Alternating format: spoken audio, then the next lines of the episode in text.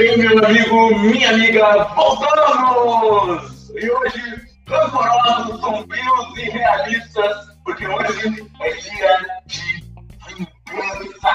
Aqui é a galera de Sarradi, eu estou com os outros membros do Carinho, os meus irmãos aí. Fala aqui, fala, Júnior, para a Conceição. E aí, gurizada, quanto tempo fazia que... Um ano, quase 2 anos que a gente não gravava o podcast. Hoje, e hoje a gente está de volta para falar sobre o melhor filme do ano, o melhor filme do gênero, o melhor Batman. Hoje a gente vai falar sobre a vingança, sobre The Batman. Quando falou o melhor filme do gênero, eu achei que a gente tinha vindo para gravar sobre o Batman.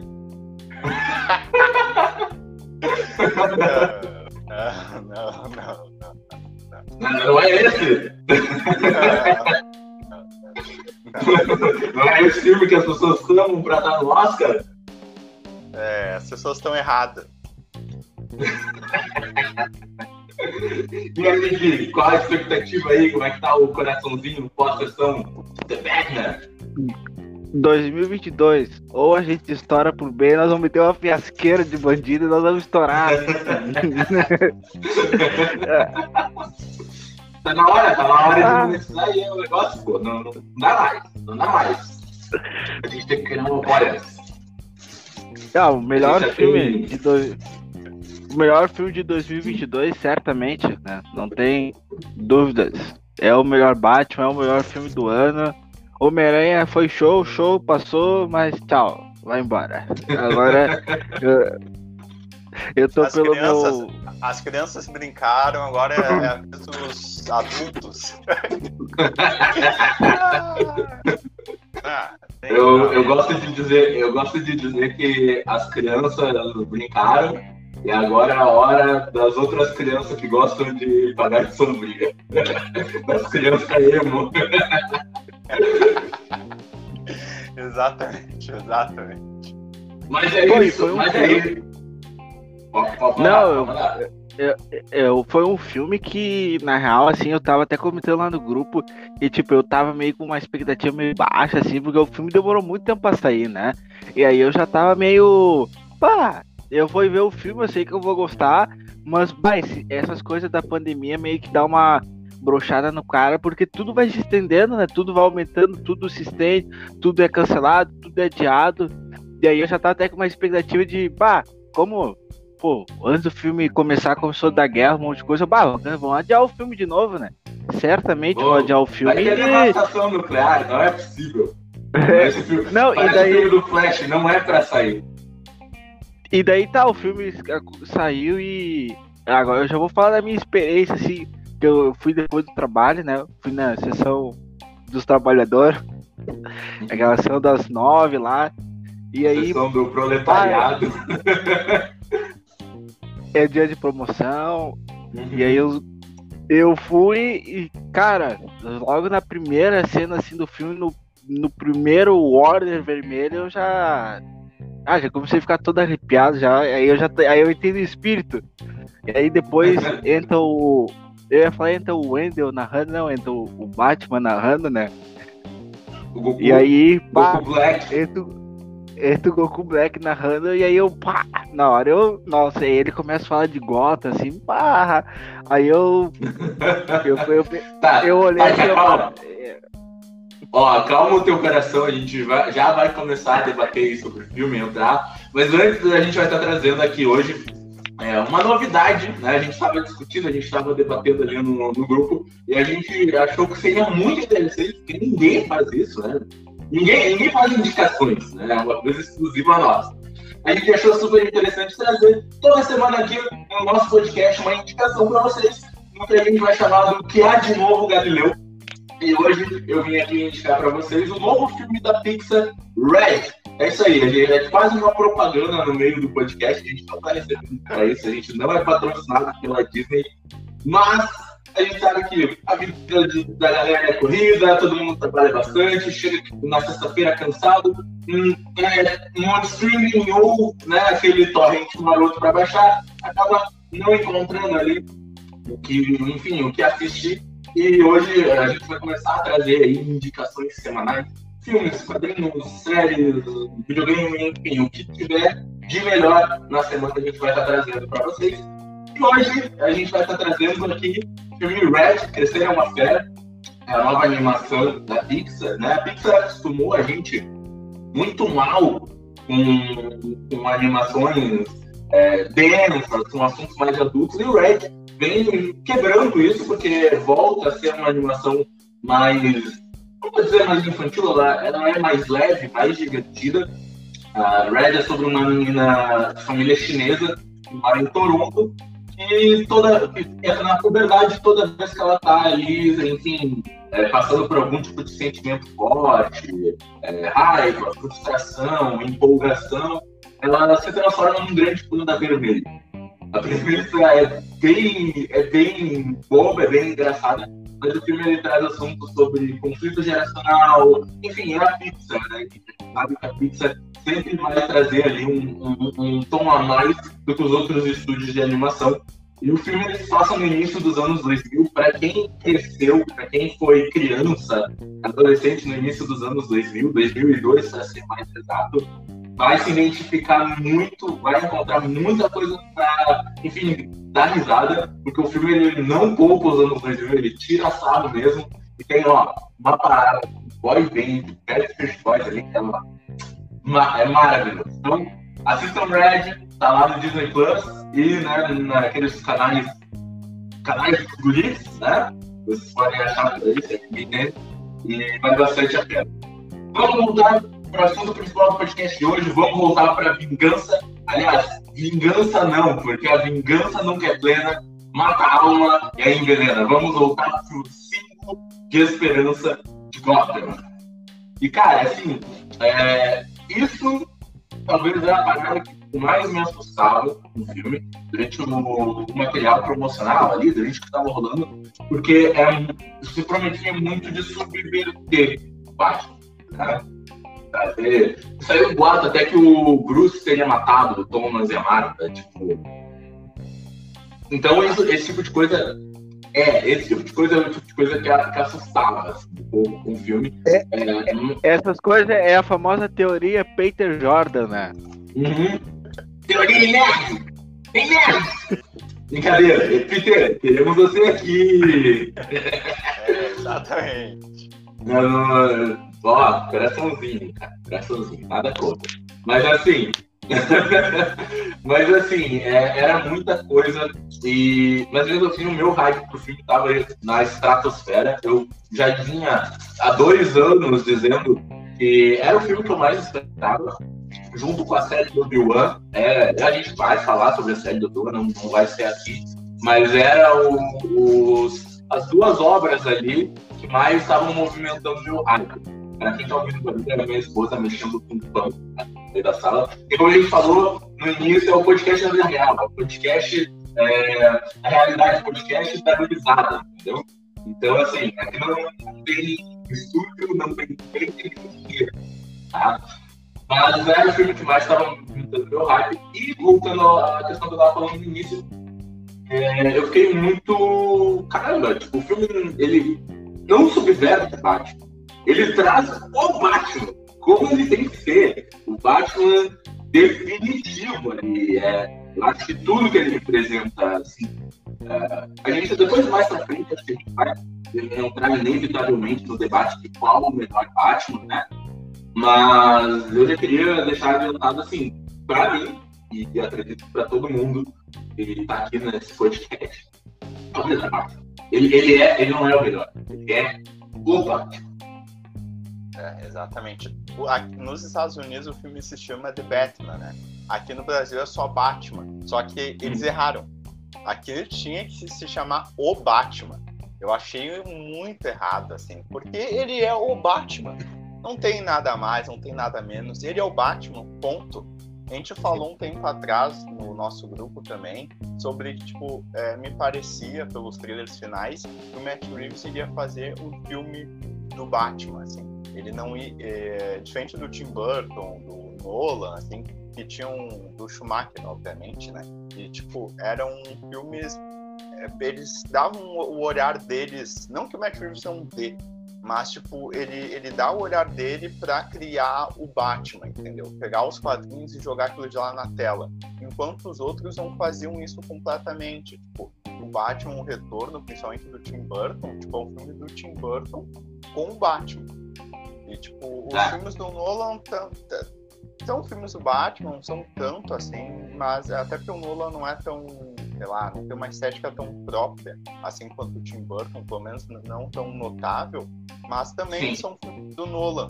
Esse filme, por mais que seja um filme do Matt Reeves, é um filme do Batman. Até, tem até narração, tipo, que conversa com o gênero no cinema, mas conversa muito com o gênero de quadrinhos, entendeu?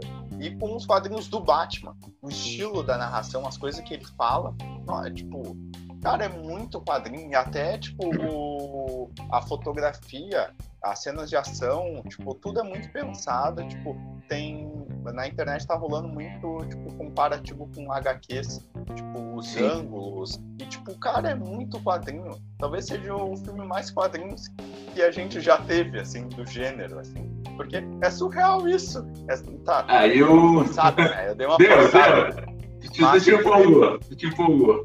Ele tem algumas coisas que puxam pro realismo, tipo a atuação do Charada e tal, mas tipo, mesmo assim o quadrinho tá lá, os personagens estão lá, e é muito bom, é muito bom. E eu só queria falar, a gente vai falar sobre ela, sobre os dois, a interação dos dois, mas assim, olha, cara, gente, não tem comparação entre a interação da Mulher Gata e do Batman nesse filme com a da Michelle Pfeiffer e do Michael Keaton. Não, não tem comparação. Isso aqui parece que eles pegaram um quadrinho e jogaram na tela. Perdoem. Vocês estão doidos, não tem comparação. Eu gosto da Michelle Pfeiffer, tá? Eu acho que eu acho que é a melhor coisa ali daquele filme. O que a gente tem que fazer um bloco pra mim destruir esse filme? Mas, tipo. Mas eu só queria deixar o meu manifesto, assim, olha, não tem comparação. A Zoe Kravitz está perfeita, ela é mulher gato definitiva. Não tem comparação. É isso. Uma coisa que eu acho que é um dos pontos que o Matt Reeves mais ganha nesse filme é que ele meio fez uma inversão do que significa o personagem Batman. Porque normalmente é o Batman quem é? É o Bruce Wayne que se veste de Batman. E ele fez meio aquela analogia que existe com o Superman. Que o Superman, ele é o Superman e ele se veste de Clark Kent. No filme ele deixou bem claro que tipo, o Bruce, ele é o Batman. E o Bruce Wayne é só um passatempo dele, que ele literalmente ele virou o Batman e o alter ego dele é o Bruce Wayne. É tipo que ele largou a empresa, ele largou tudo, porque ele deixou de ser o Bruce Wayne, ele virou Batman, tanto que a caverna ainda tem aquela referência dos morcegos ainda dentro. Tipo, ele é o Batman e o alter ego dele é o Bruce Wayne, tá ligado? Tipo, sim, não, isso é genial. Ele não é o Batman, ele é um animal noturno.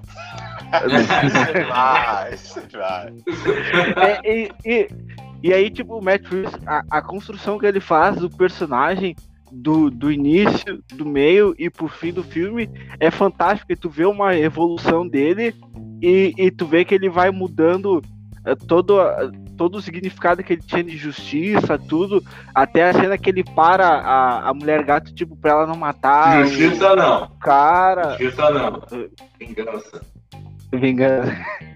E daí no final, tipo, ele salvando as pessoas, cara, aquela cena do estádio inundado que ele pega o sinalizador e vai juntando as pessoas, é quadrinho, né, que lá foi tirado de um quadrinho, então, tipo, cara, é sensacional. E o final do filme, toda a construção que o Matt Reeves fez, e óbvio, tem a atuação, tem tudo, mas o 90% do mérito desse filme vem do Matt Reeves. E, cara, que diretor, que o cara conseguiu entender, não só passar o que ele tinha do filme, mas ele conseguiu transportar o que tem nos quadrinhos, juntando com a visão que ele tinha. E a visão dele era uma visão do Batman, muito do Frank Miller, um pouco misturada ali com o Grant Morrison, né? Então, tipo, cara, ele conseguiu fazer essa fusão e, cara, ficou demais. Literalmente, eu tava vendo um quadrinho em live action. E é demais. Eu vou discordar um pouco do Gui na questão de que ele fala que o Matt Reeves, ele é o merecedor dos méritos ali. Ele merece, com certeza, ele é parte fundamental disso. Mas assim, eu assisti os filmes do Nolan, depois de assistir o The Batman, né? Eu assisti o Begins e o Cavaleiro das Trevas. E assim, vou falar um negócio muito...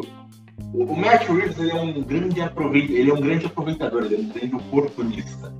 Não é querendo puxar o saco do Nolan aqui, mas muito do que ele traz ali para o The Batman tem influência do que o Nolan fez. Lá que ele faz de outro jeito, mas ele reaproveita ideias.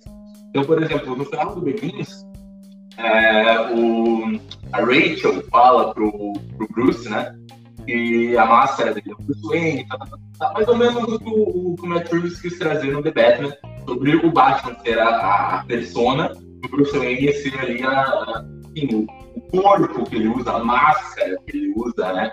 É basicamente isso, né? Os quadrinhos trazem muito, né, de fazer Batman ser quase essa entidade, né? Essa figura, esse morcego que aposta o Bruce Wayne, ele traz isso. Mas eu já tinha alguns resquícios ali do Nolan. E pra mim, o que faz isso funcionar diferente dos filmes do Nolan e muitas outras coisas que a gente já viu ali no cinema, é o Robert Pattinson. A gente vai entrar aqui, mas, cara, pra mim, ele é o grande trunfo, ele é o que tem de melhor no filme. E o filme é muito bom. O filme, tipo, não é só bom, ele é absurdamente bom. Mas eu acho que ele é genial. Ele pra mim, ele entende muito mais de Batman do que o Nolan, do que o Tim Burton, do que o Schumacher. Cara, é sacanagem falar do Schumacher, porque o Schumacher, ele tinha uma visão muito particular do Batman, né? Não era o Batman que a gente precisava, era o Batman que a gente merecia. Ele não conseguiu também fazer o que ele queria, né?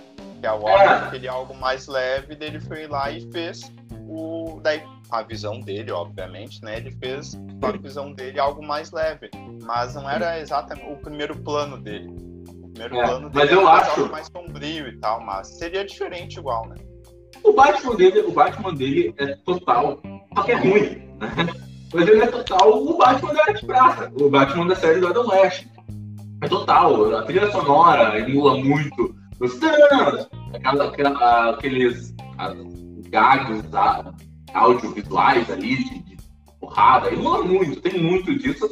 E talvez, depois do Matt Reeves, o Joel Schumacher tenha sido o cara que mais entendeu o Batman. Ele entendeu a sua maneira, até porque ele é o primeiro, né? O Batman, claramente, ele é o primeiro a trazer a figura do morcego. O Tim Burton não tinha trazido isso, né? O Batman dele ali, o Val Kilmer, tá sempre falando de como quando ele caiu na caverna, o morcego veio até ele, né, se encontrou ali. Então, ele provavelmente é o cara que mais entendeu. Olha só, é muito louco a gente perceber isso. O Joel Schumacher é o cara que mais entendeu o Batman depois do Netflix. Maravilhoso. É por isso que eu amo fazer isso aqui. A gente percebe coisas que no dia a dia a gente não percebe. Tu comentou, é óbvio, eu falei ali do coisa, mas o Robert, ele... A atuação que ele faz no filme é fora de série. Tipo, os olhares, os trejeitos que ele tem... É óbvio, isso é muito dele mesmo ali, mas ele conseguiu botar na tela. E, cara, ele literalmente tava com a cara da vingança, né? Tipo, ele era... Ele não tinha... Ele não tem... Só no final do filme, depois tem todo o ato final ali, mas ele passou 2 horas e meia com a cara da vingança. E ele conseguia te passar isso, que ele tava ali no... Na adrenalina, no ódio. Tava pra guerra. Ele tava... E aí todas as cenas dele, tudo, os olhares, todas as coisas detetivescas que ele botou na atuação dele ali, os jeitos ali, cara, isso é fantástico. E eu espero que concorra ao Oscar do ano que vem, né, que desse ano não dá mais, mas ele merece muito porque tirando o filme herói, assim, a atuação do ator é sensacional. Eu vendo assim ele, eu ficava impactado com cada olhar que ele dava assim pra tela. Ele conseguia me passar o que ele tava fazendo ali só no olhar, só no observar as cenas de detetive. Cara, eu esperei a minha vida toda pra ver um Batman detetive. Batman, até o negócio que ele põe nos olhos é detetive, tipo, cara, é o Batman, My Chemical Romance. Ele tem as lentes, tipo, cara, é demais. Ah, óbvio, a única coisa que pra mim ele tem que mudar pro próximo filme é aquele cabelo dele. Isso é sensacional. Ele tem que dar uma... meter um corte, fazer um degradê com isso aqui dos guri, pô, cortezinho reto. E ele faz jus à fama do Robert Pattinson, né? Se vocês já ouviram a fama dele de não tomar banho, pá. Tá tudo ali. Ele não tem tempo pra tomar banho. Ele não tem tempo pra sair. Então, ele vive pra uma coisa. Ponto. E tá ali, tá na cara ali, entendeu? A Selina... É pior que o... No momento do filme, ela até fala que... Vai, mano. Pode falar. Ela fala, né, o que ele teria por trás das máscaras? Seriam os capítulos? Não, ela não sabe o cheiro que tá ali por baixo daquela roupa, entendeu? Por isso que tem rola a atração. Não, e o Alfred, tem a cena ali que eles estão conversando ali, que ele até tem a reunião lá das empresas Wayne, tipo, o Alfred, tipo, deixa bem claro que ele é praticamente Batman 24 horas, né? Que ele vai, ele volta, ele só dá um tempo ali de descansar, investigar o caso e volta. Ele meio que arrumou um jeito de atuar à luz do dia, né? Porque ele tem mostra ali no filme várias vezes ele à luz do dia com a moto e pá. Então, bem legal assim. Deu pra ver que ele se tornou o Batman de 24 horas, que ele mesmo fala, né? A cidade precisa dele, né? Se ele parar, o que vai ser da cidade, né? A cidade já tá mergulhada no caos, na corrupção. Então, tipo, ele não tem tempo pra descansar.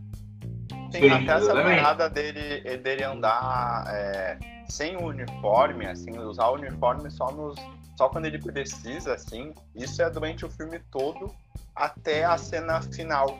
E daí ele tá andando com a moto, já com um morcego. Não sei se vocês repararam, mas quase todo filme que ele tá com a moto tá sem um morcego na frente. É uma moto normal. Em algum momento do filme, perto do final, mostra a Batcaverna e mostra a moto já com um morcego. Então, tipo, ele realmente tá mudando, se desenvolvendo como herói. No final, ele passa o filme todo andando normal, né? Óbvio, normal entre aspas, né? Parecendo um doido com aquele capuz, não conseguindo da cara. E vestindo o uniforme nos momentos certos. Já no final do filme, ele já tá com a moto, com um morcego, com um vestido de Batman andando por aí. Já mostra uma outra situação, né?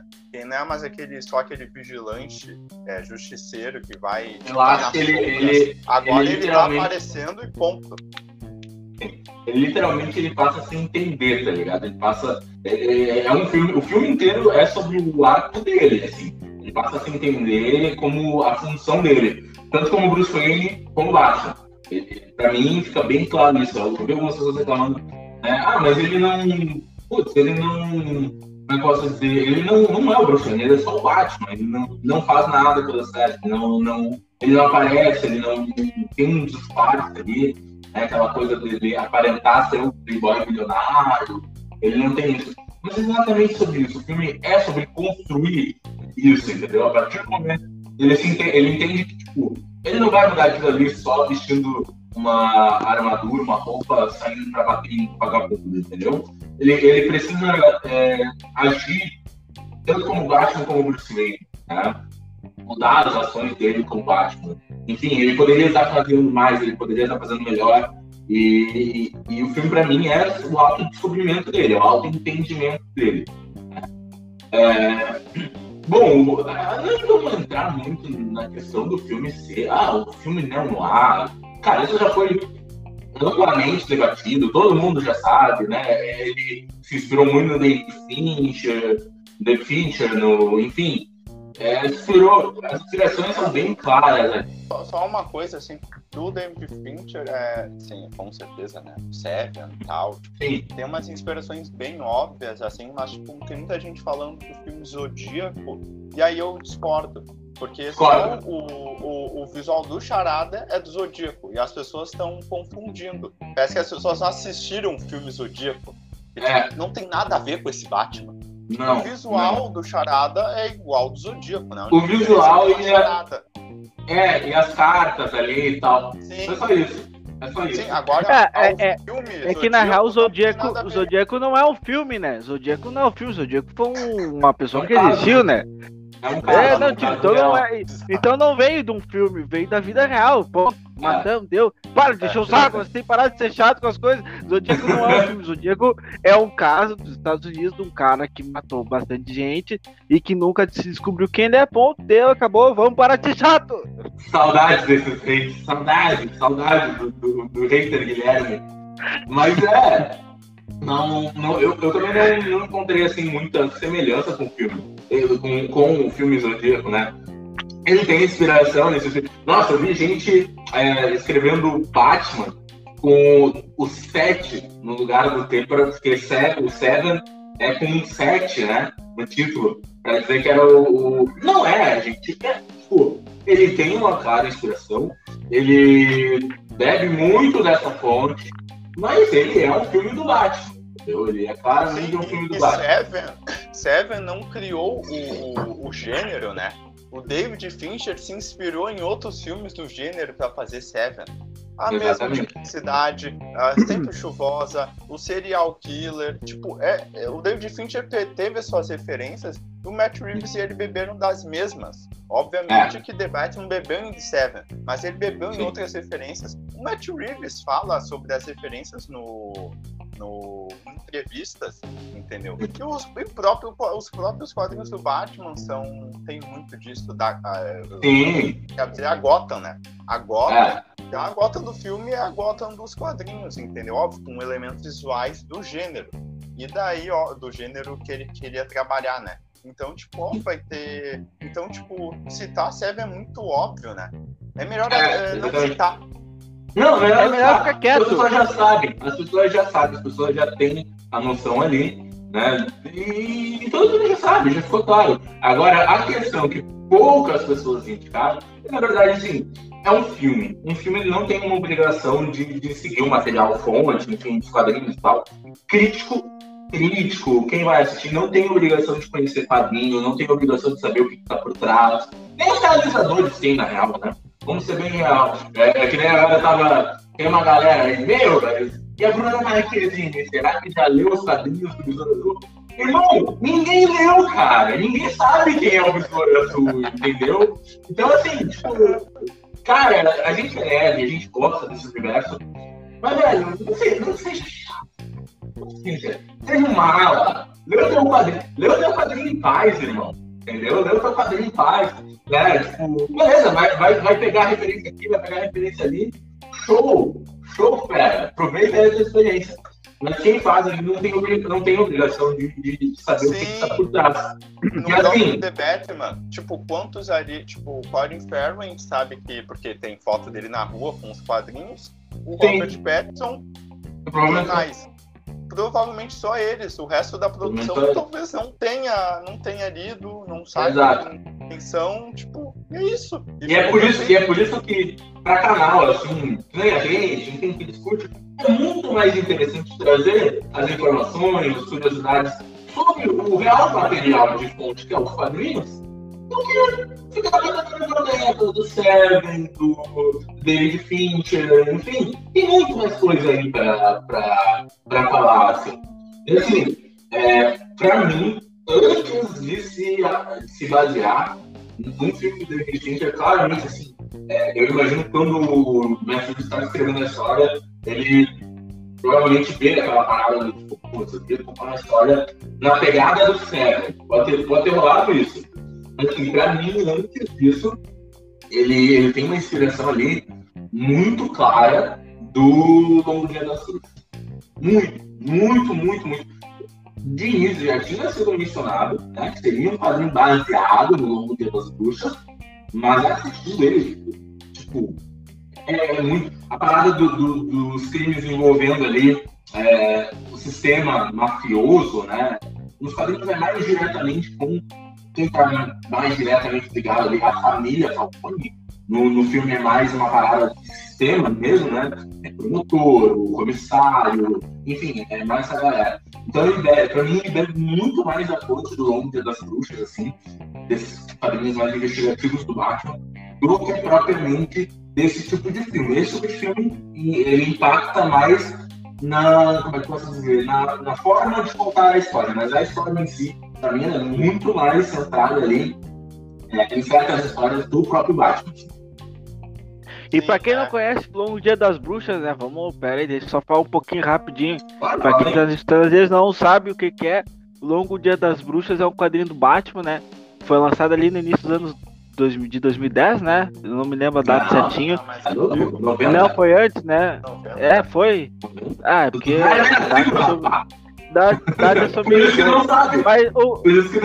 Não, eu já li o quadrinho, mas eu não sei o ano. Não, sim, mas é isso que eu tô dizendo, tu não era nem nascido, por isso tu não sabe qual é a data, né? O Longo Dia das Bruxas, como já diz o nome, né? Vários casos de Gotham começam a acontecer no Dia das Bruxas, e esse Dia das Bruxas se estende para mais de um ano, vai acontecendo vários casos. E o Batman vai tendo que resolver, por isso que chama o Longo Dia das Bruxas, porque o Dia das Bruxas, que era para ser uma festa comemorativa como é nos Estados Unidos, acaba virando um terror. Exatamente. E assim como no filme, né, tudo ali tá interligado, né? Os crimes vão acontecendo interligados a pessoas.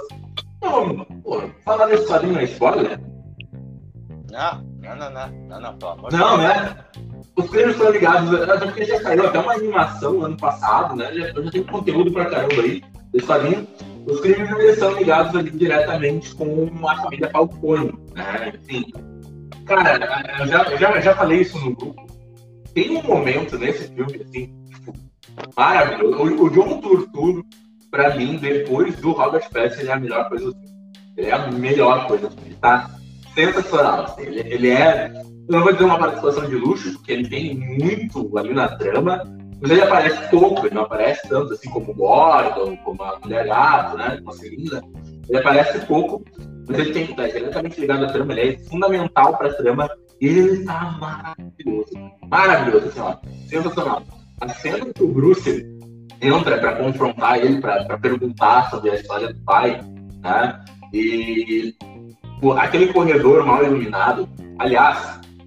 Eu vou ver aqui um pouco o que eu tô falando, depois a gente vai conversar um pouco mais sobre isso. Pra mim, é o filme de quadrinho com o melhor designer de produção. Ponto. É o filme que mais sabe jogar com luz, sombra. Cara, fazer jogo de câmera e fotografia com sombra não é pra qualquer. Entendeu? Saber jogar com sombra, com escuridão. Cara, isso é sensacional. Agora no feat do Matt Reeves. O designer de produção e o diretor de fotografia, o Greg Fraser. Trabalha assim, tipo, tem alguma coisa perto do genial no filme, são essas duas coisas, assim, tipo, é um negócio brilhante, assim, que fizeram. O filme ele me pega na hora que assim, eu curti muito já o início do filme. É uma coisa que eles fazem no Coringa do Todd Phillips, é a parada de abrir o filme como um filme antigo, né? Trazer uma linguagem cinematográfica para abrir o filme. Então, o filme ele já me pega com aquele Batman vermelho na tela, tá ligado? Tipo, aquilo ali já... Que demais, cara, que sensacional, assim. E aí tem ali a cena de abertura do assassinato do prefeito, né? Pra quem não percebeu ainda, aqui tem fora, velho. É um podcast, né? Não dá pra falar sem spoiler, né? Quem ainda não percebeu, a gente já falou milhares de coisas, mas, enfim, né? Depois não reclamar que ele falou.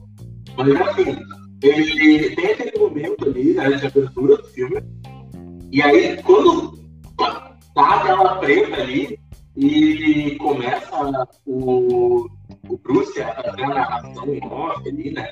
E, aquilo ali, a Gotham City, aquela, o Gotham Square Garden ali, aquilo me pegou de um jeito, cara. Tipo, toda aquela cena ali, depois, com a trilha sonora, depois o bate-sinal, os bandidos tipo, cometendo crime, olhando pra cima e tipo, arregando. Cara, aquilo ali é o grande ponto do filme, é a atmosfera. Ele é muito atmosférico. Talvez ele seja o filme de quadrinho mais atmosférico que eu me lembro de ter assistido.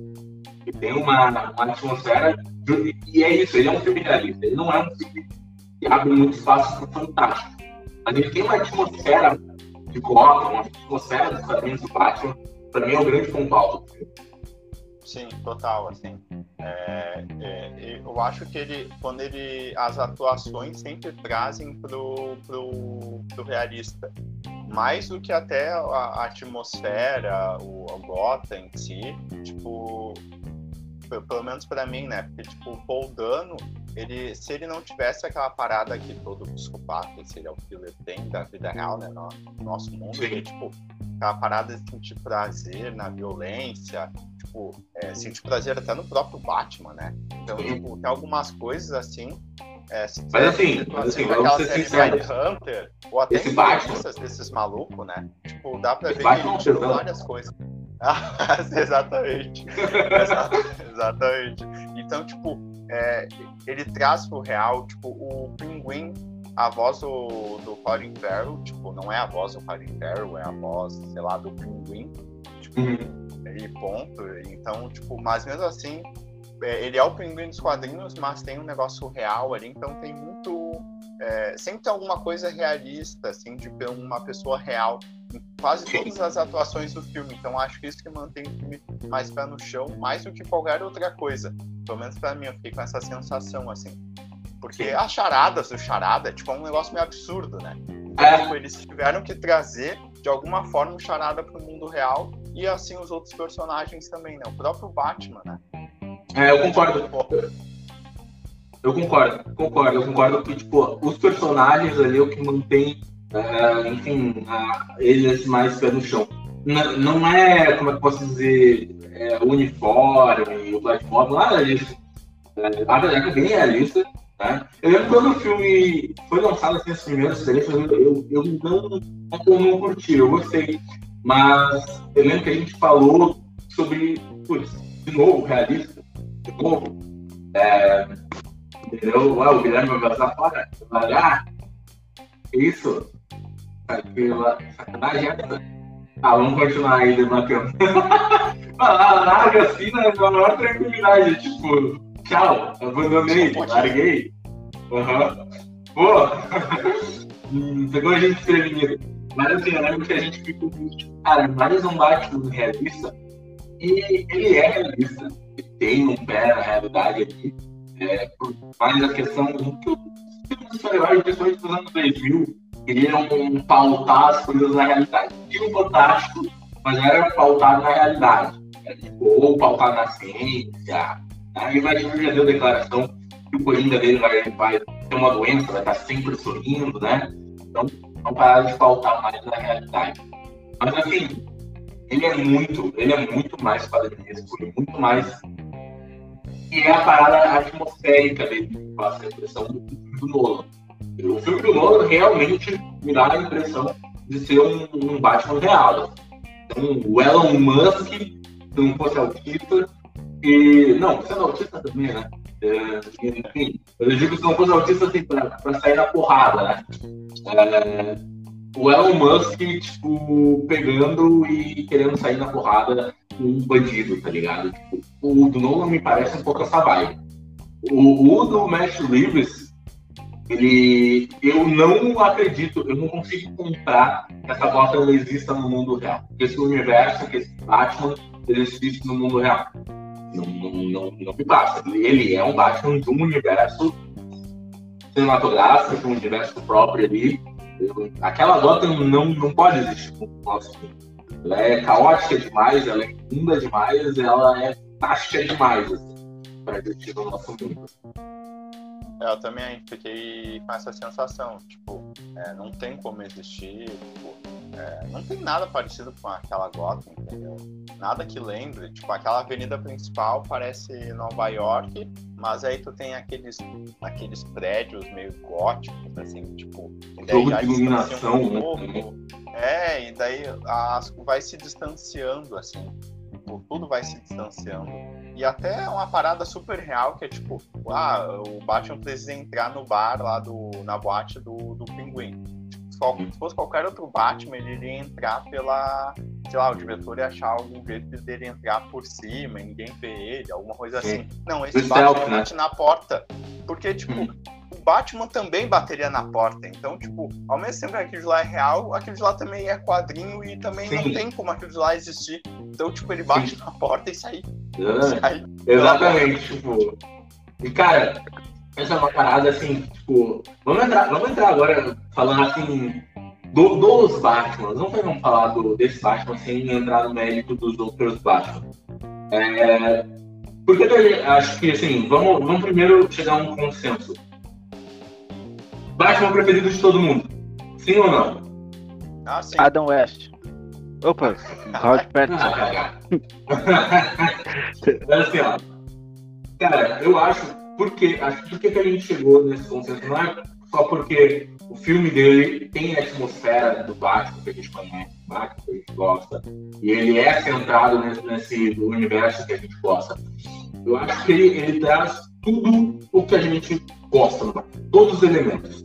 Ele é mais inteligente do que os outros Batman.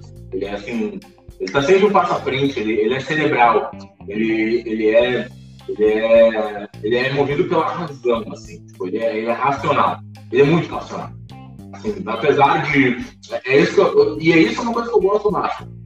Ele é racional, ele resolve os problemas com a razão, mas ele é movido por um ódio, pelo sangue no olho, assim, aquela real vontade de bater em vagabundo, né? Mas ele mesmo assim é racional. E, entrando no Batman, né, que até então algumas pessoas dizem é o Batman mais fiel aos quadrinhos, que é o Ben Affleck. O Ben Affleck, ele já perde pra mim por essa questão, ele não é racional, ele é extremamente passional, né? Vamos falar já.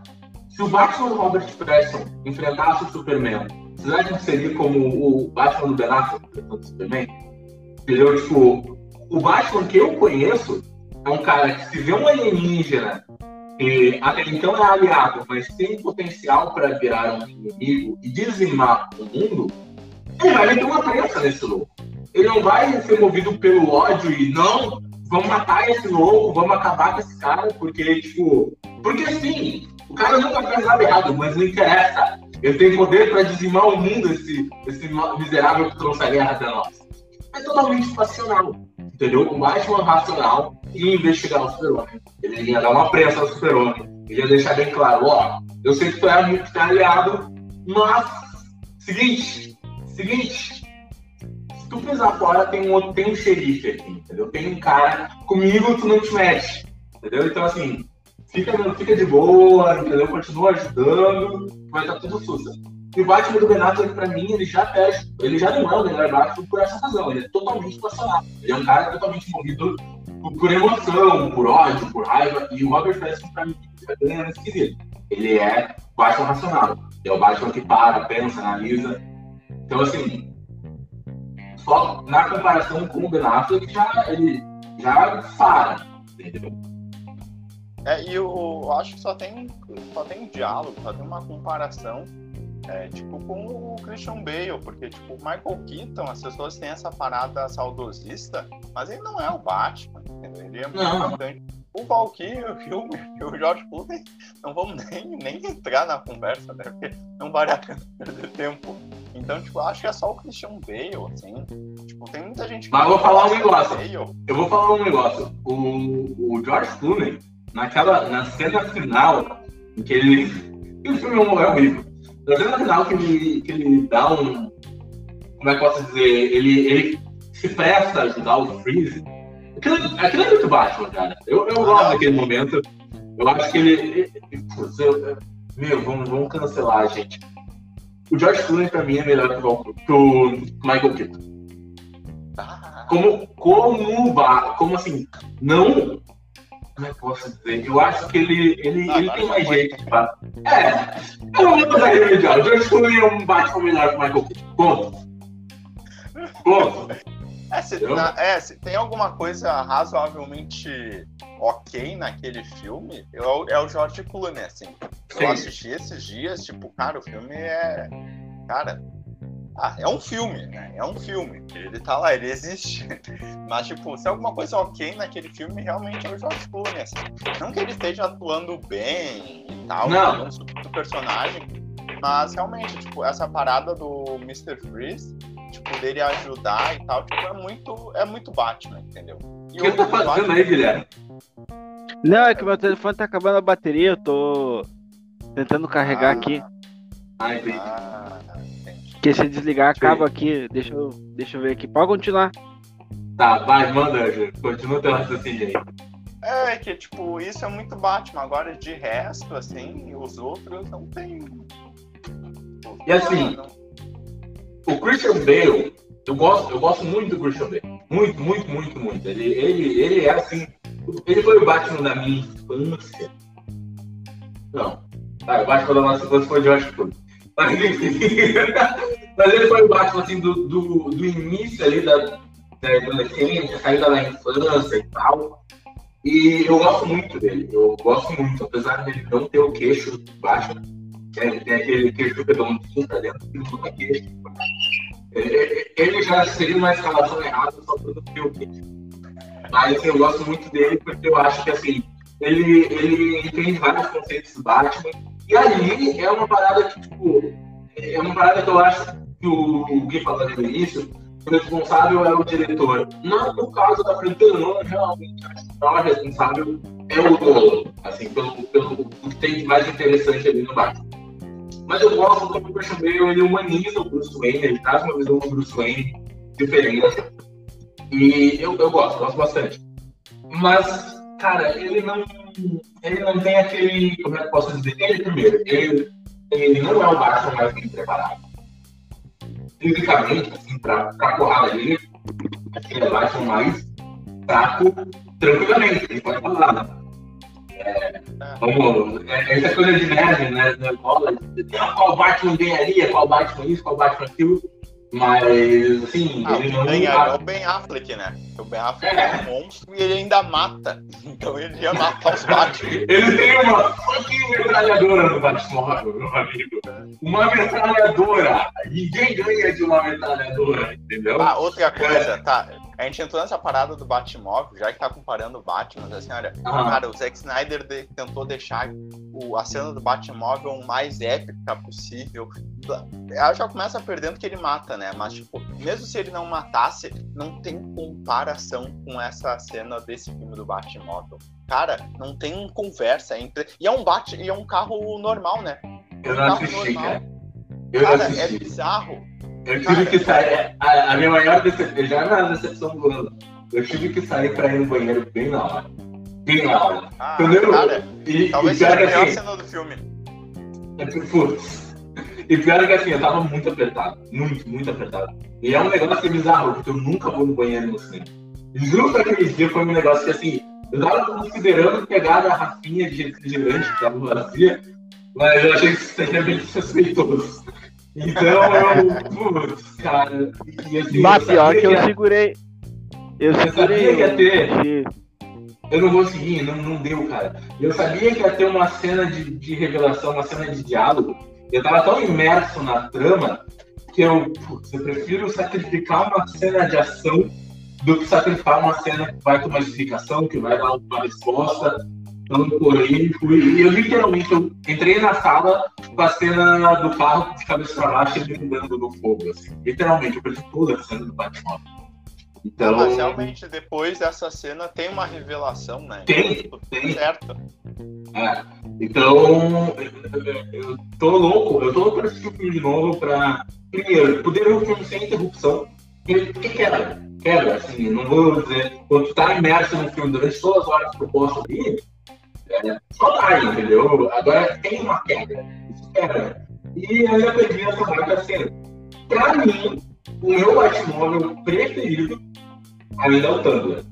Eu adoro. Se tu baixa um vídeo esses dias, eu adoro como o Tumblr é resolvido. Ele é um tanque. Não, cara, ele é só um tanque. Ele é muito baixo. Assim, tem um design legal. Total, eu também. A cena, eu acho a melhor cena de Batmóvel é desse filme. Mas o Batmóvel em si, eu gosto do Tim Burton. E gosto também, gosto muito. E o Tumblr também. São os meus favoritos, assim. É que o Batmóvel do Tim Burton. O Batmóvel do Tim Burton, pra mim, ele funciona só em um contexto. Entendeu? Se meter o Tumblr em qualquer um dos filmes do Batman, pra mim, ele funciona igual. Assim, é isso que eu levo em consideração. Então, ele funcionaria nesse filme aqui, no novo Batman, tranquilamente. O Batmóvel do Tim Burton é fantástico, eu acho ele incrível. O designer, pra mim, talvez seja o designer mais legal. E porque é o Batmóvel clássico, é o Batmóvel que a gente cresceu vendo na animação, né? Mas o Tumblr eu acho ele muito bem resolvido. Acho muito fantástico, assim, entendeu? Mas eu gostei. Eu gostei desse também. Não, eu gostei desse Batmóvel, até porque logo que ele chega, a primeira cena da Batcaverna, tu vê que ele tá construindo um motor, né? E o carro tá tapado, aí o cara fica na expectativa, pô, uma hora ele vai terminar de fazer o carro e ele vai dirigir e vai ter a cena, né? E só que eu não imaginava que ia ser uma cena só, né? Uma cena só, tipo, eles tornaram o bagulho épico, né? Essa série construiu o Batmóvel. Talvez tenha sido a primeira vez que ele saiu com o Batmóvel naquela cena. Eu fiquei com essa impressão que tipo, ele tava usando o Batmóvel pela primeira vez. Isso é demais, é demais. No entanto que ele começa a usar depois, né? Sim, ele usa o filme todo, acho o filme todo, né? E, cara, uma coisa que eu adorei, cara, eu adorei são os gadgets. O gancho, cara, taxi driver total, né? A cena que o Travis tem aquele negócio de cyber assim. Nossa, cara, que demais, cara. Acho que é o meu Batman preferido. Só o fato de sair assim pra mão. E, tipo, ele usa pra combate, cara. Isso é muito. Ele grava o gancho na perna do um dos gêmeos, né? Já os gêmeos dos quadrinhos, né? Os gêmeos. Isso é muito legal também, como ele refagina isso, né? Os gêmeos que são os capangas do Pinguim, né? Um dos quadrinhos, ele traz pra cá. Cara, é fantástico. Aliás, a cena, talvez seja a minha cena de ação preferida do filme. A cena, todas as cenas, na verdade, que envolvem a esfera do lounge ali, cara, a cena da Livadia da primeira vez, a cena da Selina com as lentes, a cena dele indo até o Falcone, depois a cena dele invadindo de novo, né, pra impedir a Selina.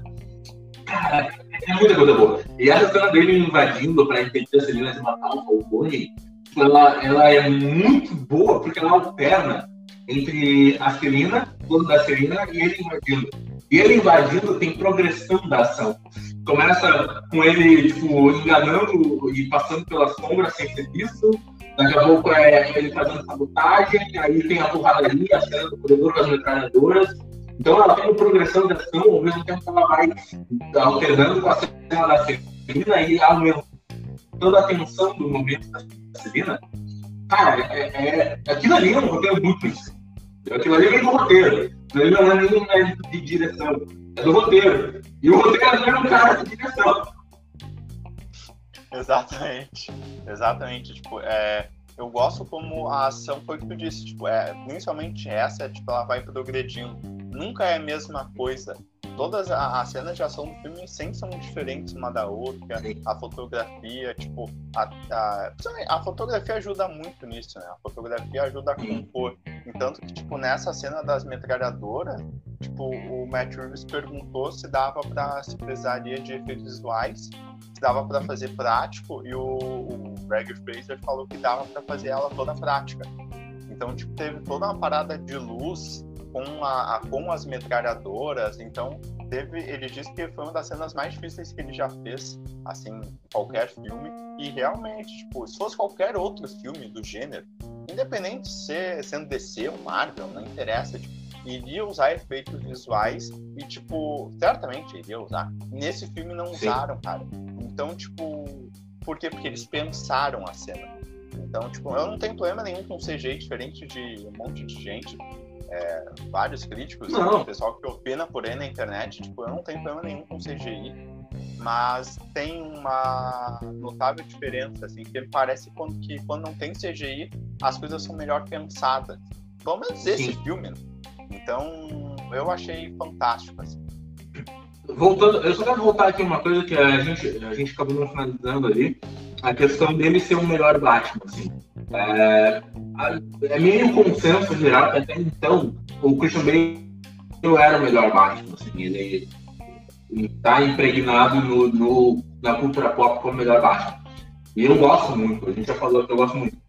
Mas eu acho que, talvez para quem não seja fã do Batman, talvez não seja fã de quadrinho, o Christian Bale ainda permaneça assim, como o melhor Batman. Eu acredito que pode ser que sim. Mas para quem gosta muito do Batman, além do cinema, eu acho que não tem como, assim, porque, vamos lá, a gente comparou ele, porque ele deveria ser melhor ali do que o Ben Affleck, só a parada dele ser racional já mobiliza isso. Mas com o Christian Bale, primeiro, ele é mais soturno do que o Christian Bale, ele é mais traumatizado, ele é extremamente depressivo, né? Ele é deprimido. Esse Batman talvez seja o primeiro Batman do cinema que realmente é deprimido e vive com um propósito. Se tirar aquele propósito dele, provavelmente ele se suicidaria, né? Então, a psique do personagem, pra mim, é a melhor psique tirada ali dos quadrinhos pro cinema. E ainda as questões práticas dele, como em questão de ação. Ele, primeiro, eu acho que como símbolo, ele mete muito mais medo do Christian Bale. Muito mais medo. Eu até perguntei pra Raquel, né, que ela é minha esposa, qual Batman, se ela fosse um criminoso, estivesse fazendo algo errado, qual Batman ela teria mais medo de encontrar na rua. E ela não, ela, acho que pra ela, ela ainda prefere o Christian Bale, assim, pelo que ela me falou.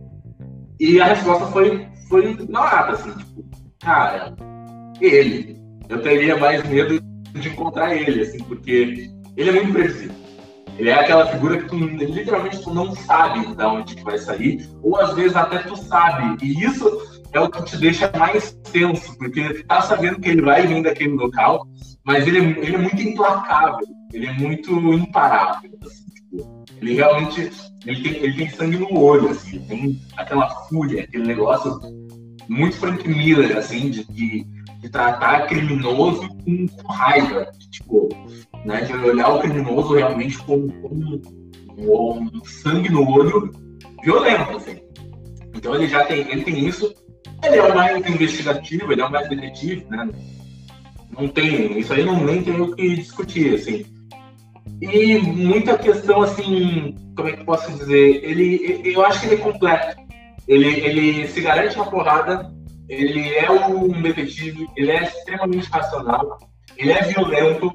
A gente, né, as pessoas meio que esquecem, mas o Batman é violento. Batman é um super-herói violento, né? Então, ele traz todos os elementos muito clássicos do Batman. Ele traz tudo que o Batman tem de mais clássico. Talvez a única coisa ali que ele não trouxe, pelo menos eu não lembro de se está no filme, a parada de medo de morcego.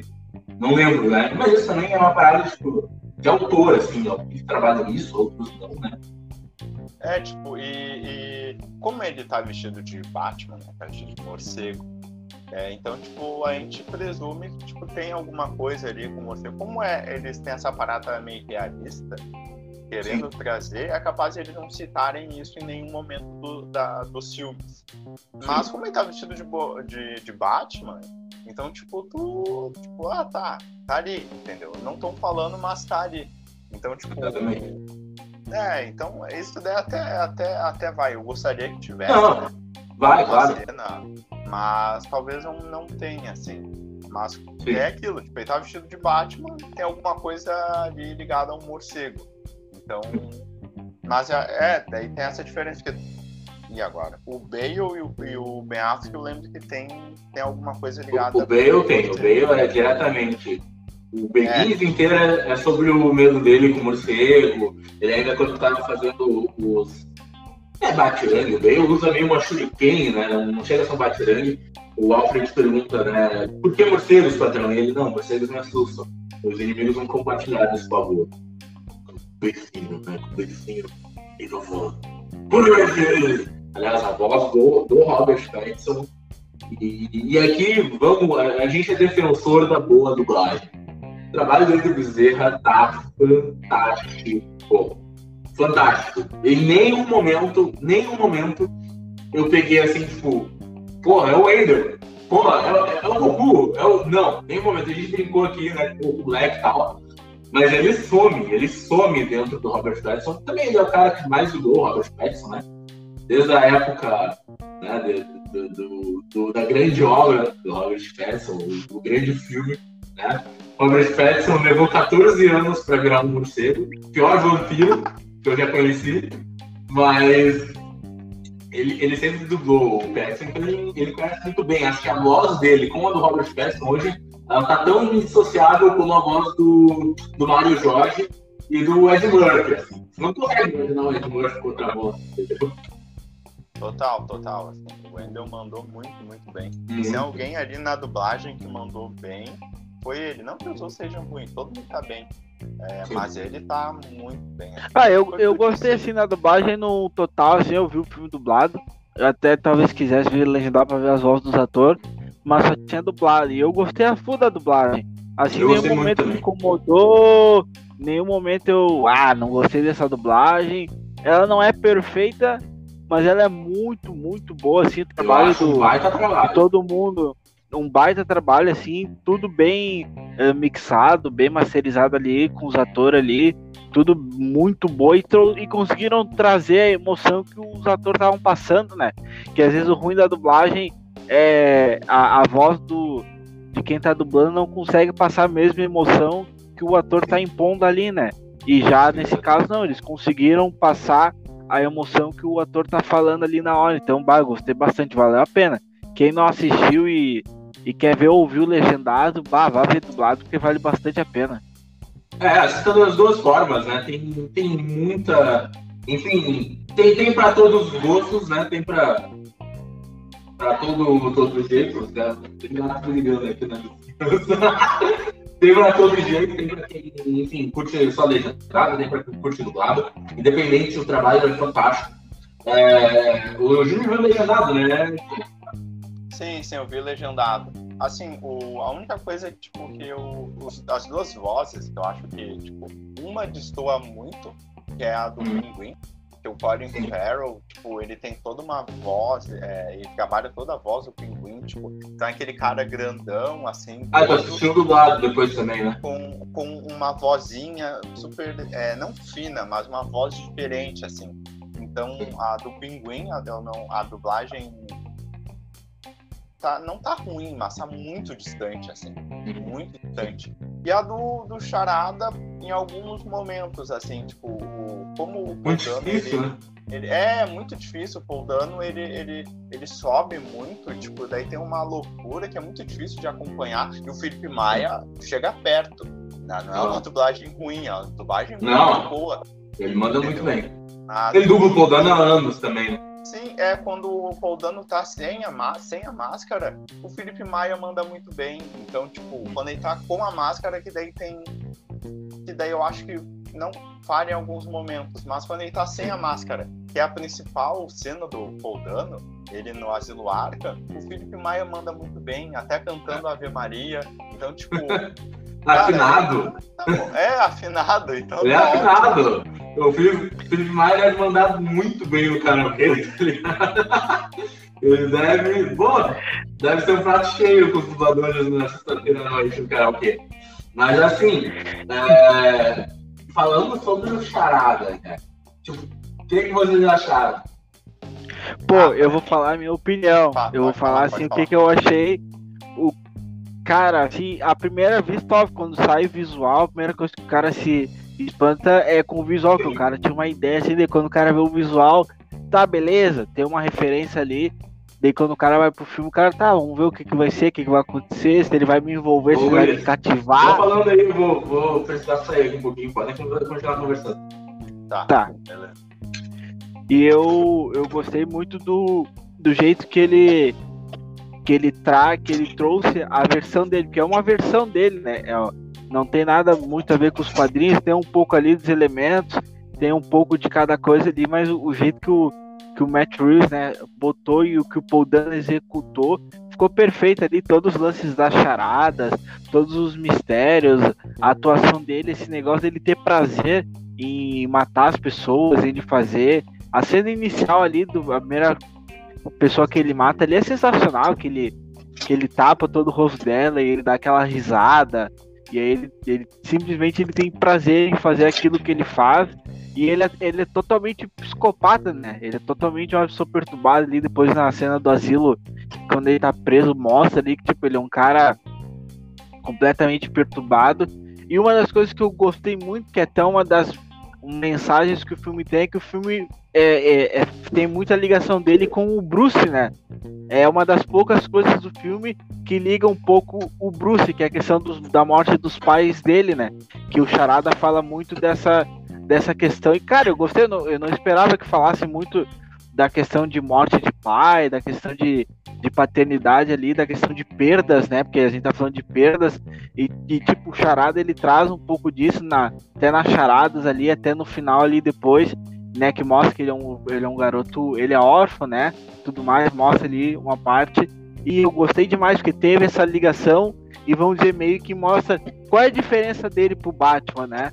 Qual é a diferença de um pro outro, porque os dois, eles lutam por uma justiça, eles têm perdas, eles têm sofrimentos, eles têm angústias, e cada um usa dessa tristeza, desse sentimento, para fazer algo. O Batman, no caso, ele luta por uma justiça que talvez para muitos é errada, e o Charada luta por uma justiça que para muitos ele acha errada, mas ele acha certo, né? Então, tipo, é isso que o Matt Reeves fez, eu achei demais, e para mim é o que faz o filme ser grandioso, é o Charada, em grande parte, assim, tanto ele como o Pattinson, assim, para mim é demais, assim, a ligação que o vilão e o herói têm. Tipo, na cena inicial, assim, tipo, todo aquele, primeiro aquele paralelo entre aquela família, né, o menino brincando com a espada, que faz uma alusão ao Bruce, com o Zorro, então eu acho aquela cena, é como se ele matasse o Wayne de novo, não matando, então, é maravilhoso. E depois esse eu achei de referência, né? Depois o Falcone ainda falando, quem você acha que é? O Zorro? Então, tipo, cara, assim, eu tô vendo muitas pessoas, assim, falando sobre o Matt Reeves questionar o Batman, ele trazer um questionamento e botar o Batman contra a parede. Eu acho, ele faz isso, claramente que ele faz, ele questiona, fala tudo. Enfim, o Batman tá saindo pra bater e criminoso, tá? Ele poderia estar fazendo mais. Pra mim, o filme é sobre isso. Mas assim, eu não acho que isso é uma parada que eu posso dizer. Ah, o Matt Reeves criou isso. Entendeu? Não. Isso já é questionado há bastante tempo, né? Inclusive, o que torna o Batman interessante é os dilemas, é os questionamentos, né? Ele poderia estar mudando na cidade de outra forma, ele poderia estar fazendo mais, entendeu? Ou do outro lado, ele sai toda noite para bater com bandido. Por que ele não mata? Por que ele não ataca antes que resolve? Ele não mata, mas ele deixa o Coringa vivo e o Coringa tipo, mata 200 pessoas. Ele não é indiretamente culpado pela morte dessas pessoas, né? Então, o interessante do Batman sempre foi o dilema, o questionamento. A gente, pelo menos pra mim, assim, os meus dois heróis favoritos é o Homem-Aranha e o Batman. O Homem-Aranha, porque ele é o herói que representa, ele é o herói que nos representa, é o herói que a gente pode se enxergar, é o herói que a gente pode vivenciar. Ele parece literalmente ter sido inspirado em cada um dos nerds, dos hippies, das pessoas que perderam alguém, enfim. E o Batman, acho que ninguém se identifica muito com um bilionário. Eu não vejo que ninguém, nossa, que triste, vamos tirar a emoção, entendeu? Mas o interessante do Batman é os dilemas, justamente todo o universo é muito instigante, mas os dilemas, né? Sobre o que faz ele o Batman, sobre o que torna ele o Batman. Então, assim, eu não acho que o filme inventou a roda fazendo isso. Eu acho que ele talvez seja o primeiro a questionar isso mais diretamente. Eu gosto, eu amei isso. Eu só vejo essas pessoas meio passando a ficar revoltadas com o Batman. O Batman é um biquinho que bate em bandido, ele é um privilegiado. E, tipo, cara, ele é isso, entendeu? Isso nunca foi escondido, ninguém nunca se lidou como se não fosse isso. A questão é que, tipo, existem mais coisas ali por trás. Ele é um cara que ele faz isso, mas nos quadrinhos ele ajuda através da iniciativa privada, ele investe na cidade, realmente, e é o que esse filme deixa o gancho para ele começar a fazer a partir de agora, né? Ele, tipo, não é para sair do vestido de morcego batendo em bandido que ele vai resolver, ele pode fazer mais. Mas eu não acho que isso seja uma parada assim que meio... Nossa, como ninguém nunca pensou nisso, entendeu? Nos filmes do Bale, tem um pouco, levemente, citações e tal, que o Bruce Wayne, ele tá trabalhando um pouco ali na cidade. Talvez nos próximos filmes eles vão ser mais incisivos nisso. E até porque, tipo, as pessoas esquecem, tipo, que é um universo fantasioso, entendeu? Então, tipo, sei lá, seriam planos que seriam resolvidos de uma forma específica aqui, pela filantropia aqui no nosso mundo, em Gotham não precisam ser resolvidos, entendeu? Ou como é um universo fantasioso, vai vir outros problemas. O Mr. Freeze, o Sr. Frio, não tem nada a ver com a corrupção. Então, tipo, quando o Matt Reeves se livrar da corrupção, transformar Gotham num lugar seguro, o Coringa, o Senhor Frio, não tem nada a ver com isso, entendeu? A própria Era Venenosa não tem ligação com isso. Então, eles vão poder usar outros vilões e daí esse argumento vai meio que cair por terra, porque o Bruce Wayne deixou a cidade melhor junto com o Batman, né, no outro lado da moeda, mas o Senhor Frio pode aparecer na moeda, Venenosa, na moeda. O próprio Coringa, né? Porque o Coringa vai ver a cidade ficando ok, o que ele vai fazer? Ele é um agente do caos, entendeu? O próprio Charada, agora, ele mudou, que antes ele se apoiava no Batman. Até o fato dele usar uma máscara tem a ver com o Batman. No próximo filme, se o Matt Reeves quiser, ele pode tirar a máscara do Charada, deixar ele usar um chapéuzinho em pouco. Porque não interessa. Entendeu? Então, tipo, esse argumento de, tipo, se o Batman fizesse filantropia, se o Bruce Wayne fizesse filantropia, a cidade ia tornar um lugar melhor e não precisar bater em bandido, não é bem assim, gente. Não é bem assim. Ele é um universo fantasioso, entendeu?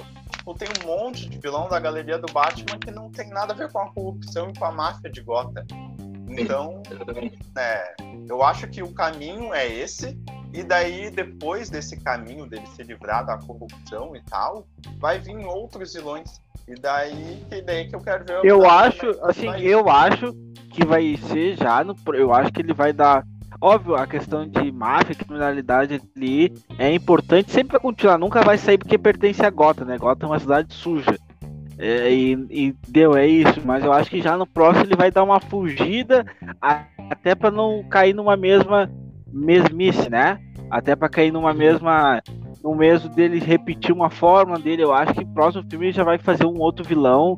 Talvez um vilão, vou dizer, um Slade aí, que seja mais de combate, mais de luta, ou um Mr. Freeze que é mais detetive.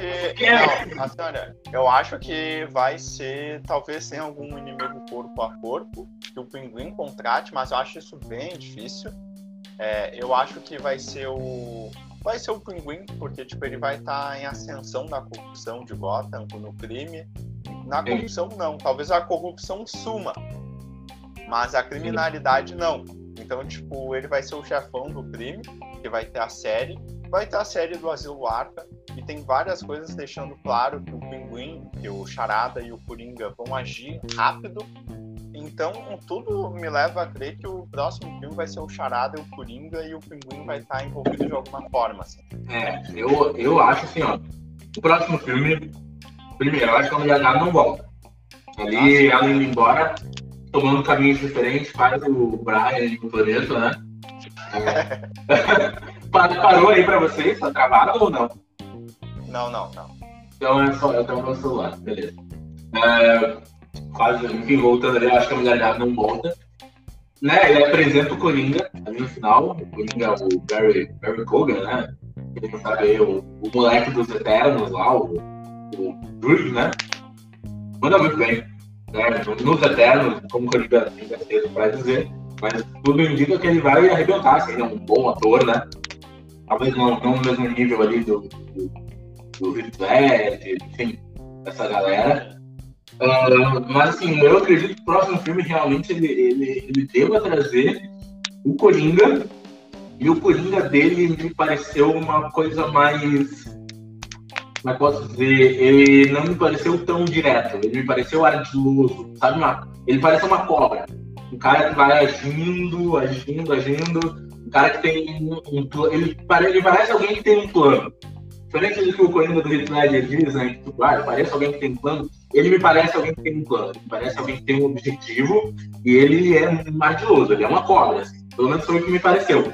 Então, assim, o que sobra para esse Coringa fazer, né, nessa obra? O Charada não tem a feira, entendeu? O Charada movimentou o espírito das pessoas, ele questionou, né, ele, enfim, reuniu os seguidores, ele questionou Gotham City como uma cidade, como o espírito de Gotham. O que sobra para esse Coringa fazer isso? Para que lado como é que o Reeves vai levar isso? Né? Eu acho que o que sobra é o Batman. É o Batman? Assim, é capaz deles, o objetivo central deles ser derrotar o Batman, matar o Batman de alguma forma. Só que daí vai ter aquela parada entre o Batman e o Coringa, né? Eles se completam e tal. Depois o Matt Reeves vai trabalhar isso. Mas eu acho que o objetivo dos dois é o Batman. Porque o Batman parece o Batman que botou os dois ali. Eu acho, a gente postou isso lá no nosso Instagram. Eu acho, primeiro, o Batman, assim, eu acho que o universo do Batman é muito rico pra ficar centrado só no Coringa. Mas pra mim, o Batman sem o Coringa, ele não dá. É o arqui-inimigo, ao menos, é o que dá sentido a propósitos e os maiores dilemas do Batman vêm do Coringa. Então não dá pra você curtir não ter o Coringa. Né? Mas eu discordo pra um segundo filme de novo. Eu acho que tem que dar uma esperada um pouco, porque de novo, vai ser pro segundo filme, de novo, vai. Porque querendo ou não, se a gente for olhar, tem bastante filme do Batman, certo? Foi usado bastante vilão, mas ainda tem muito vilão que ainda não foi usado dos clássicos. Então, tipo, cara, dá uma pensada aí, traz uns outros vilões diferentes. Não que eu não goste, mas tipo, óbvio que eu vou gostar do filme. Mas, pô... Mas se tu for ver, assim, ó, por exemplo, ó, vamos lá. Pinguim teve duas interpretações, duas versões ali, que tiveram um confronto com o Batman, o Danny DeVito e o Colin Farrell, isso falando só no cinema, né? Charada, duas, o Jim Carrey, o Jim Carrey e o Paul Dano, duas caras, teve duas, né? O Tommy Lee Jones e o cara lá, o alemão lá, que eu esqueci o nome dele, o Aaron, não sei das quantas. O Coringa também teve só duas. O Jack Nicholson e o Heath Ledger. O Jared Leto não teve interação com o Batman em si, enfim. Uma cena na Liga da Justiça só, né? Não sei, nem canônico até o momento, né? E o Robin Fernandes não tem Batman. Então, assim, a gente tem essa imagem. O Coringa está saturado. Mas está saturado por quê? Porque ele teve muitas interpretações. Mas até hoje a gente não teve um universo do Batman em que tivesse um universo centrado, o Batman e o Coringa, o confronto dos dois. E querendo ou não, gente, o universo do Batman ele é centrado nisso. Ele não é só isso. Mas as grandes histórias do Batman envolvem essa questão.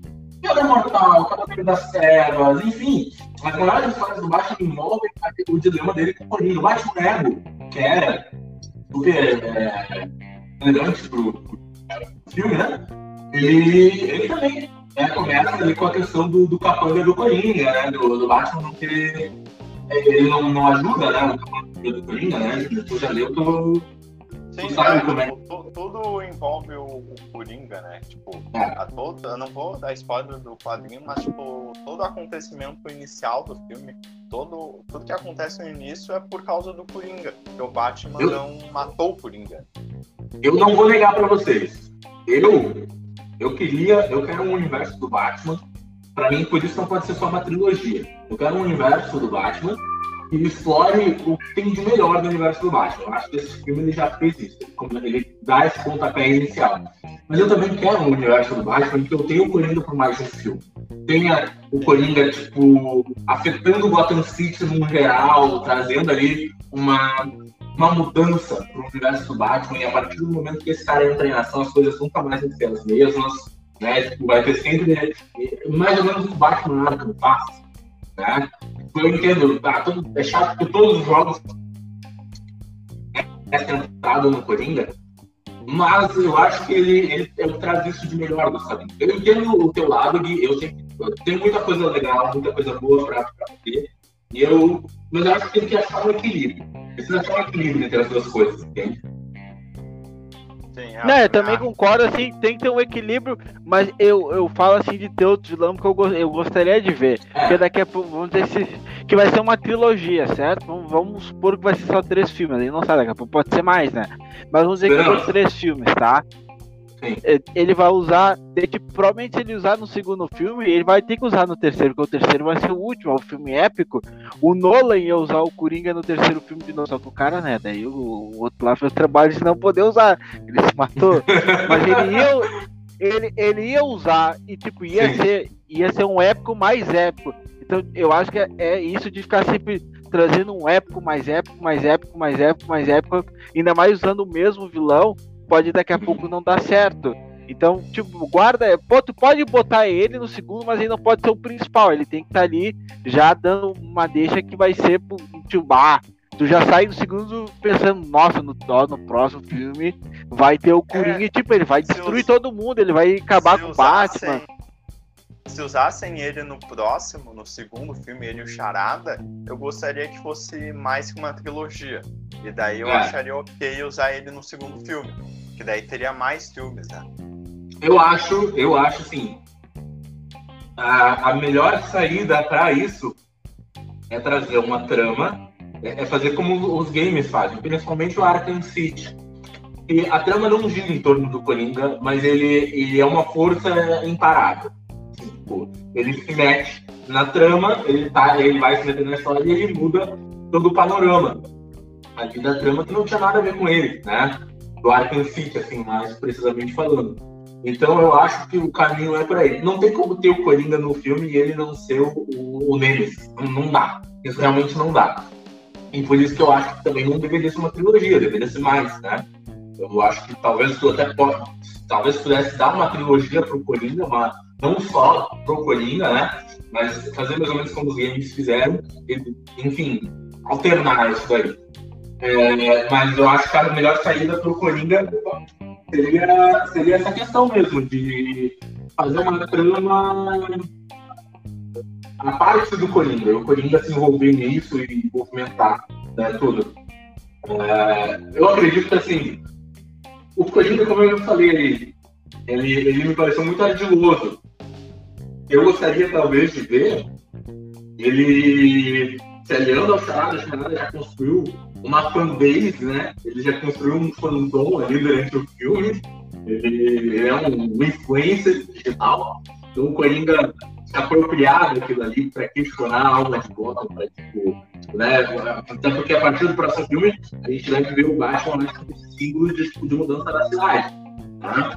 E é inevitável, o Coringa ele vai querer questionar isso. Ele quer fazer o Batman ultrapassar a linha. Ele acredita que todo homem é corruptível, todo homem é quebrável, né? Assim como ele. Estranhos caminhos é pessoal, a palavra das trevas. Eu acredito que isso deva ser usado no próximo filme. Cara, eu gostaria, a gente comentou isso, eu gostaria de ver, tipo, um Coringa implacável. Eu não imagino o Coringa saindo, eu imagino o Coringa usando. Ele usando charada, depois catando, entendeu? Talvez até uma guerra de piadas e charadas, na fase Tom King, possa ter utilizado ali, né? É, de alguma forma vai ser assim, que nem nesse filme usou vários quadrinhos, adaptando de fato, mas pegando vários quadrinhos e colocando na tela. Provavelmente é isso que vai acontecer, vai ter Guerra das Piadas e Charadas, vai ter outros quadrinhos, tipo, sei lá, até Asilo Arkham quando tem, entendeu? Não, deixa total a abertura, né? Sim, então acho que até porque de algum jeito o Coringa ele tem que se beneficiar, né? Então, tipo, o charada ali é só um capanga, é só um lixinho ali que ele vai usar e depois que não servir mais ele vai descartar e deu, tchau, vai embora. Então vai, se for os dois vai ser bem isso, ele vai usar o charada ali como meio de... Porque ele já sabe o impacto que o charada teve, né? Isso é uma coisa que tem que ressaltar, ele já sabe o impacto que o charada fez, tanto em Gotham como no Batman, então tipo, ele vai usar o charada como meio dele voltar, porque se ele tá na cadeia, porque o Batman já deve ter enfrentado ele uma vez pelo menos, que pra quem não viu o filme ou pra quem não se ligou, uma hora mostra o Bruce ali anotando um negócio escrito, o ano 2, né? Então, tipo, ele tá no segundo ano de Batman, então existiu o primeiro ano. Então, a gente não sabe muito bem o que aconteceu nesse primeiro ano. A gente pode basear pelo que a gente viu no segundo filme, mas ele já enfrentou o Coringa. Então, tipo, você já enfrentou o Coringa para enfrentar outros vilão. E que vilão são esses, né? Então, talvez tenha o Asilo Arkham seja usado muito mais do que a gente pensa nesse próximo filme, usando como referência o quadrinho, né? A gente estava discutindo um negócio, provavelmente assim, se ele foi preso, o Batman prendeu, não foi a polícia. Mas assim, e se ele fosse, o que a gente estava discutindo, né? E se ele for um lunático, cara, isso seria muito peso, mas vocês já imaginaram se ele tá, tipo, fazendo um Coringa que tá lá no Arkham desde moleque, psicopata, um moleque psicopata que tá lá milênios de anos, uma eternidade. Isso daria um peso gigante do personagem e daria um outro background, né? Porque, sei lá, tipo, eu acho que assim, como é que eu posso explicar? Eu não imagino que ele tenha sido preso sem que seja o Batman que tenha prendido ele, mas não me pareceu ter um impacto na vida do Batman. E eu não consigo imaginar um primeiro encontro entre os dois que não tenha impactado, entendeu? Que não tenha, tipo, alterado a cabeça do Bruce, e, enfim, é uma coisa que... Pra mim, o Coringa, ele mexe muito psicológico do Batman. O Coringa, ele é essa figura que, tipo, balança o Bruce, deixa o Bruce Wayne balançado. A Selina não mexe tanto com o Batman como o Coringa. Sim, exatamente. Teria uma outra cena no filme, né, com o Coringa, que o Matt Reeves ele diz que ele até pode liberar daqui a um tempo. Então, eu tô curioso pra ver. Eu não sei se é mais uma interação com charada ou se é aquela cena que ele comentou que o Batman iria lá pra fazer o mapeamento do charada, ele iria conversar com o Coringa pra descobrir a cabeça de um psicopata e tal. Mas sim, eu não sei se essa cena foi filmada ou se ele tinha idealizado ela, só escrito. Mas tem uma cena que foi filmada e ele tá pensando em liberar. Eu não lembro se é essa do charada e com o Coringa, uma outra interação dos dois, ou se é essa com o Batman. Não lembro agora. Mas é uma das duas e provavelmente ele vai liberar daqui a um tempo. Então eu tô curioso pra ver, porque eu quero ver a atuação do cara. Porque essa cena deve de vir pro HBO Max, né? Sim. Exato. No extra ali. Ele foi escalado para fazer o Coringa, então ele teve tempo para trabalhar com o personagem e provavelmente porque ele deve ter passado por teste, porque todo mundo passa por teste. Às vezes quase todos os atores são escalados para um filme e passam por teste. Às vezes parece que não, que o cara só faz uma ligação e já era, mas isso é só uma impressão, porque o próprio Pattinson falou que teve que passar por audição, por teste, então... Só não rola teste, assim, em caso de... O diretor já fez o papel para um ator, né? E mesmo assim, são casos que geralmente os diretores eles têm muito contato assim, com o ator. É, tipo, por exemplo, o Michael Caine não faz teste pra aparecer no filme do Nolan, entendeu? Isso a gente sabe que não rola. É quase um nepotismo ali. Tem que pesquisar ver se o Michael Caine não é avô do Nolan. Porque não é possível. É possível. É que nem o Johnny Depp e o Tim Burton. Porque a gente sabe, mas o Johnny Depp é a verdadeira esposa do Tim Burton. Exatamente. O Johnny Depp é a esposa, porque senão o Tim Burton tava todo amassado. Não tem nada. Mas assim, nesses casos. Então, tipo, provavelmente. Mas fora isso, você fala teste. Provavelmente esse guri disputou o papel com outros atores. Então, o que eu quero dizer com isso é que ele trabalhou o personagem. Então, tipo, ele já tem o Coringa dele. Na dublagem, aquela risada não é a risada do ator que dublou ele, é a risada do, né, a risada do dublador, é a risada do ator, que no legendado é a mesma. Então aquela risada que vocês ouviram no filme, eles mantiveram. Então, tipo, dá pra ver que tem um trabalho de voz ali, tipo, e eles já tem a risada dele, que é algo, parece algo que não é importante, mas no caso do Coringa é algo importante. Então eu tô louco pra ver como vai o visual dele. Tem muita gente que botou um brilho, já vazou, né?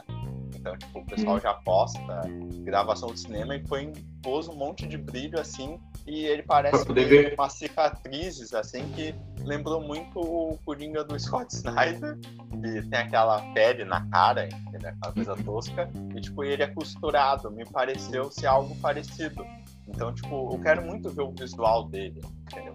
O visual e a atuação dele. Porque se ele tá lá, o Matt Reeves escalou todo o elenco perfeitamente. Não é possível que o Coringa não vai ter acertado também.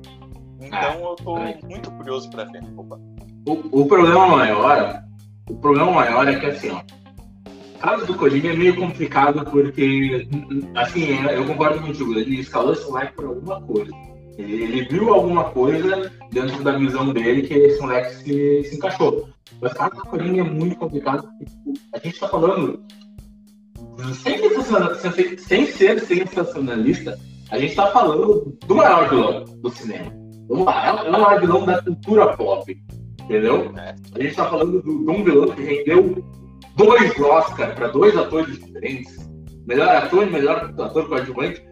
É só o melhor ator coadjuvante, porque o Oscar não tinha culhão de indicar o Heath Ledger pro Oscar principal, pra melhor ator principal, porque, né, enfim, ele não é o personagem título do filme, mas o filme é dele. O filme é do Coringa do Heath Ledger, entendeu? O Poder das Trevas é todo sobre ele. Então não tem como não colocar ele num ponto, assim, num pedestal dos vilões. Qualquer coisa hoje que fica assim, um pouco abaixo é muita diferença, entendeu? Então, é um negócio que espera muito, mas é um negócio que dá muito medo. Eu comentei antes ali, não, né, eu vou comentar aqui tal, uma coisa que eu gostaria de ver, assim, não hoje em dia, mas se tivesse sido pensado desde antes, desde o início, é a versão do Coringa do Joaquin Phoenix com o Batman do Robert Pattinson. Não que eu acho que esses 2 universos eles conversam, não que eu acho que eles deveriam ter encaixado a força, nada disso. Mas o tipo de interpretação que o Joaquin Phoenix deu pro Coringa, né? Aquela coisa meio do rio nervoso, que tipo, é um negócio. Ele é tão descontrolado, ele é tão psicologicamente abalado. Ele talvez seja o Coringa que mais assusta, né? E esse universo é um universo do Robert Pattinson, ele é muito denso. Então, assim, não volto a dizer, não estou dizendo que eu queria o Coringa do Joaquin Phoenix no filme do Robert Pattinson, não é isso. Longe disso. Eu acho que a gente foi bem feito como foi. Tá. O que eu tava falando aqui, assim, vou tentar esclarecer, assim, porque, assim, eu acho o background do personagem do Coringa, do Joaquin Phoenix, ele encaixaria muito bem com o background do Batman, do Robert Pattinson. Eu acho que, assim, ele tem aquela parada psicologicamente instável, psicologicamente perturbado, aquele negócio que te deixa o tempo inteiro meio suando frio de não saber, porque ele é muito psicologicamente instável. E, assim, eu não estou dizendo que eu queria o Coringa do Joaquin Phoenix, que esses filmes fossem interligados, porque eu acho que eles não conversam, não tem nada a ver. Né? Gosto totalmente diferente, eu gosto da gente ter esses dois filmes em universos separados, porque, assim, a gente tem dois filmaços. Mas eu acho que a interpretação, o estilo, o background do personagem, aquele personagem que é totalmente corrompido da cabeça, né, tipo, a doença, até isso, né, o Matt Reeves nem sabia disso, mas vai acabar usando isso, a parada da doença, do riso, o negócio de ver as coisas distorcidas, né, eu acho que esse tipo de background do Coringa funcionaria muito bem ali, e se fosse feito desde o início, um Coringa com a interpretação do Joaquin Phoenix teria encaixado muito bem com esse Batman. Hoje não, né? Não estou dizendo que gostaria disso, nem queria ver isso hoje, porque já, enfim, são coisas diferentes, são universos diferentes, não se conversam, né? Mas o Joaquin Phoenix é brilhante, cara. Ele é provavelmente o melhor ator. Aí o pessoal fala muito do Leonardo DiCaprio, o Joaquin Phoenix é melhor que o Leonardo DiCaprio. Muito melhor, entendeu? Não que o Leonardo DiCaprio seja um mau ator, ele é maravilhoso. Mas o Joaquin Phoenix é provavelmente o cara mais, assim, habilidoso e genial dessa geração ali, anos 90, anos 2000 que apareceu. Ele é fantástico. E eu adoraria ter visto ele num universo do Batman, não só no filme do Coringa. Apesar que eu adoro o filme do Coringa, acho um baita filme, eu entendo a proposta, né? Mas o Coringa é um... O Coringa renderia um podcast nosso. Ah, peraí, ele já rendeu, a gente já fez um podcast sobre os 80 anos do Coringa ano passado, ano retrasado, tô perdido no tempo, e é absurdo, porque talvez seja o único vilão que rende tanto, ele tem muita coisa, para se dizer, tem muita coisa para falar na seguida, ele é talvez, algumas pessoas dizem que ele é mais interessante que o herói, né, eu discordo, eu acho o Batman, eu acho que ele se completa, o Coringa só é interessante por causa do Batman, e o Batman, que torna ele mais interessante é o Coringa. Então, eu quero muito ver. Mas tem alguns vilões também que eu gostaria de ver nesse universo, na pegada do Matt Reeves, assim. Vocês têm algum de cabeça? Assim, tem alguém que, tipo, putz, eu queria ver uma versão desse cara, na pegada do Matt Reeves. Cara de barro. Não, brinca. Pô, pode ser, né? Ele é um ator, pode dar uma coisa interessante ali, perturbado. Eu gosto muito da versão do cara de barro, daquele desenho, o The Batman. The Batman, entendeu? Tipo, pô, eu gosto muito, né? Tipo, e é ligado ao Coringa também.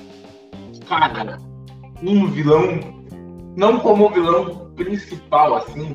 Na verdade, tem dois vilões que eu gostaria muito de ver. Um é o Professor Pig, né? Ele, pra quem não sabe, ele é um assassino que usa uma máscara de porco. Eu acho que pra uma primeira cena, assim, do Batman indo atrás dele, desmontando ali, enfim, seria interessante, né? Apesar que ele aí fica muito no serial killer que a gente já viu nesse filme, né?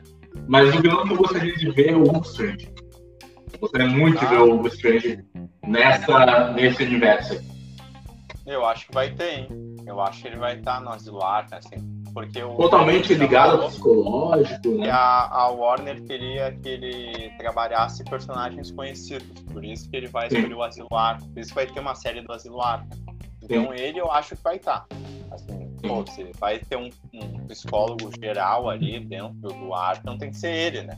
Tem que ser ele. Então acho que ele vai estar, assim. Eu queria o Senhor Frio, assim, tipo... Também. É um personagem que eu gosto muito e, tipo, ele precisa ter uma interpretação decente no cinema, né? Precisa aparecer decentemente. Ele tem todo um drama pessoal que pode, tipo, distanciar do Batman, assim, tipo... Ele virar o centro das atenções. E daí isso mais pra frente, sei lá, num parque, filme, alguma coisa assim. E, tipo, eu acho que dá uma questão visual muito interessante pra Gotham também. que vai ser inverno, em vez da chuva vai ter neve, então... Tipo, caramba, que eu ia falar. Era outra coisa, né? Nossa, cara, essa Gotham do Matt Reeves no inverno é louco, cara. Seria genial, genial. O design de produção do filme já é o melhor design de produção. Imagina o Natal nessa Gotham City, como é que não é? Imagina, entendeu? Tipo, até o Papai Noel é assaltado, não tem dó, entendeu? Tipo, cara, tipo, eu queria muito ver, isso é uma coisa do Batman Retorno que eu adoro, é aquele universo do Natal. Eu adoro a ideia de um filme de super-herói do Natal, em particular. Dos meus dois preferidos, eu gosto das histórias que passam no inverno, que é o Homem-Aranha, porque eu acho toda hora ver o Homem-Aranha passando por Nova York no inverno, com neve, e, tipo, pegando resfriado, enfim, eu acho super legal. E o outro é o Batman, porque dá todo um clima diferente da Gotham City, dá todo um tema, uma temática diferente. E, cara, o Mr. Freeze é um... Fora que ele é um ótimo vilão. As pessoas esquecem isso. Ele é um ótimo vilão.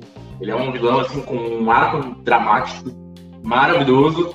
Ele é um vilão com motivação, né, uma motivação palpável. Ele é talvez o único vilão, uma galeria imensa. Mas dos principais ali, ele é o vilão que ele não está interessado em dinheiro, ele não está interessado em ser bandido e nem é psicologicamente perturbado. Ele tem as suas motivações, ele até pode ser psicologicamente perturbado, mas devido às coisas que aconteceram com ele, assim, né? Não é aquela coisa do insano, enfim. Então eu também acho que o Mr. Freeze daria um ótimo vilão. E... Bom, eu gostaria também dos mafiosos aí que vocês comentaram, eu gostei do Máscara Negra também. Ele teve, apareceu no Aves de Rapina, o Obi-Wan fez o Máscara Negra, mas morreu no filme, né? Então poderia até trazer, até ele de volta atuando no filme, ou trazer outro ator, mas dentro ali dos mafiosos eu gosto bastante do Máscara Negra ali. Sim, também. Outra possibilidade, já tá bem mencionada isso, né? Não sei até que ponto isso vai, é a Coxa das Corujas. Coxa das Corujas, a gente tem aí um filme de um sistema, uma cidade que é construída sobre um sistema de corrupção e controle, né? Coxa das Corujas levaria isso muito mais a fundo, né? Levaria isso pro esgoto, literalmente, né?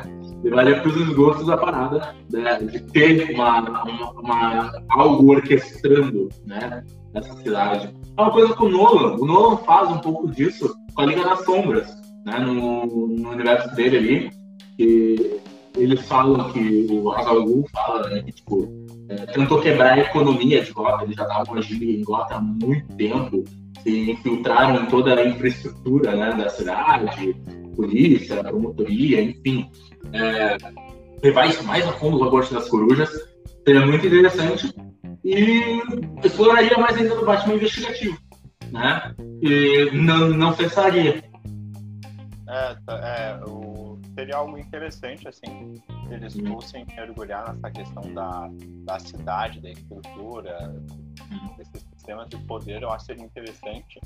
Seria um oponente físico pro Batman, que é o Garra, então isso já daria uma diferença, assim, e é uma possibilidade porque o Robert Pattinson parece gostar muito, então, ao mesmo tempo que eu acho o Matt Reeves já tem uma ideia pro próximo filme, pelo menos pro próximo filme, para séries, e que vão dar no próximo filme.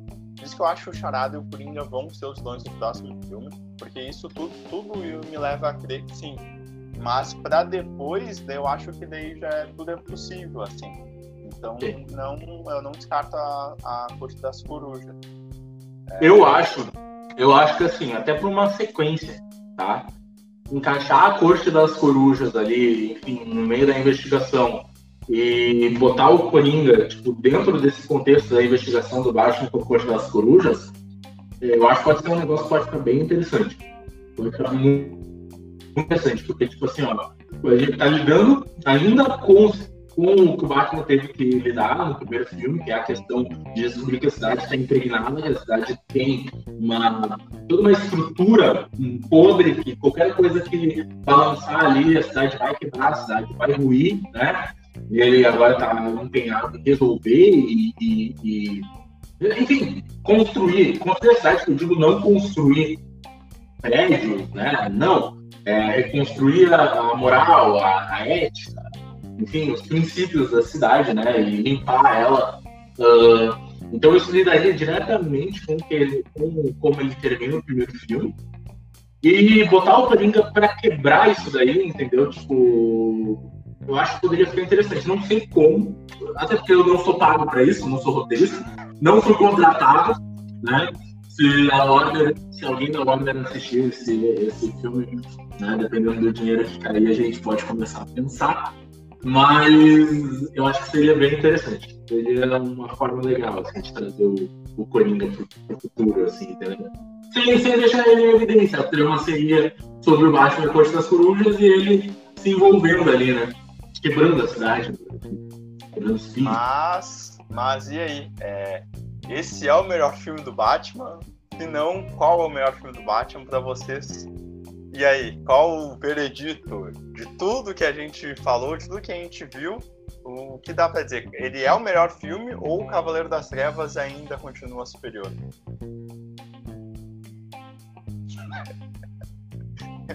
E agora, né? Vai lá, Guilherme. Vai primeiro, vai primeiro. Pra gente encerrar, vamos encerrar. Tá.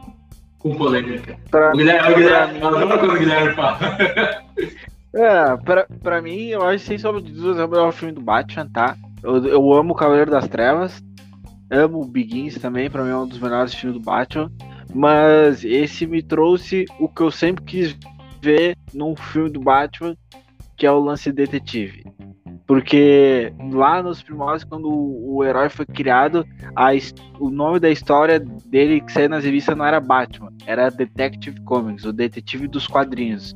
Então, tipo, a proposta inicial do Batman, lá mais de 80 anos atrás, era ser um detetive. E nesse filme, ele trouxe isso de uma maneira maravilhosa. As atuações estão muito boas, o Robert Pattinson está muito bom, a Zoe Kravitz também, o Paul Dano, todo mundo está muito bom.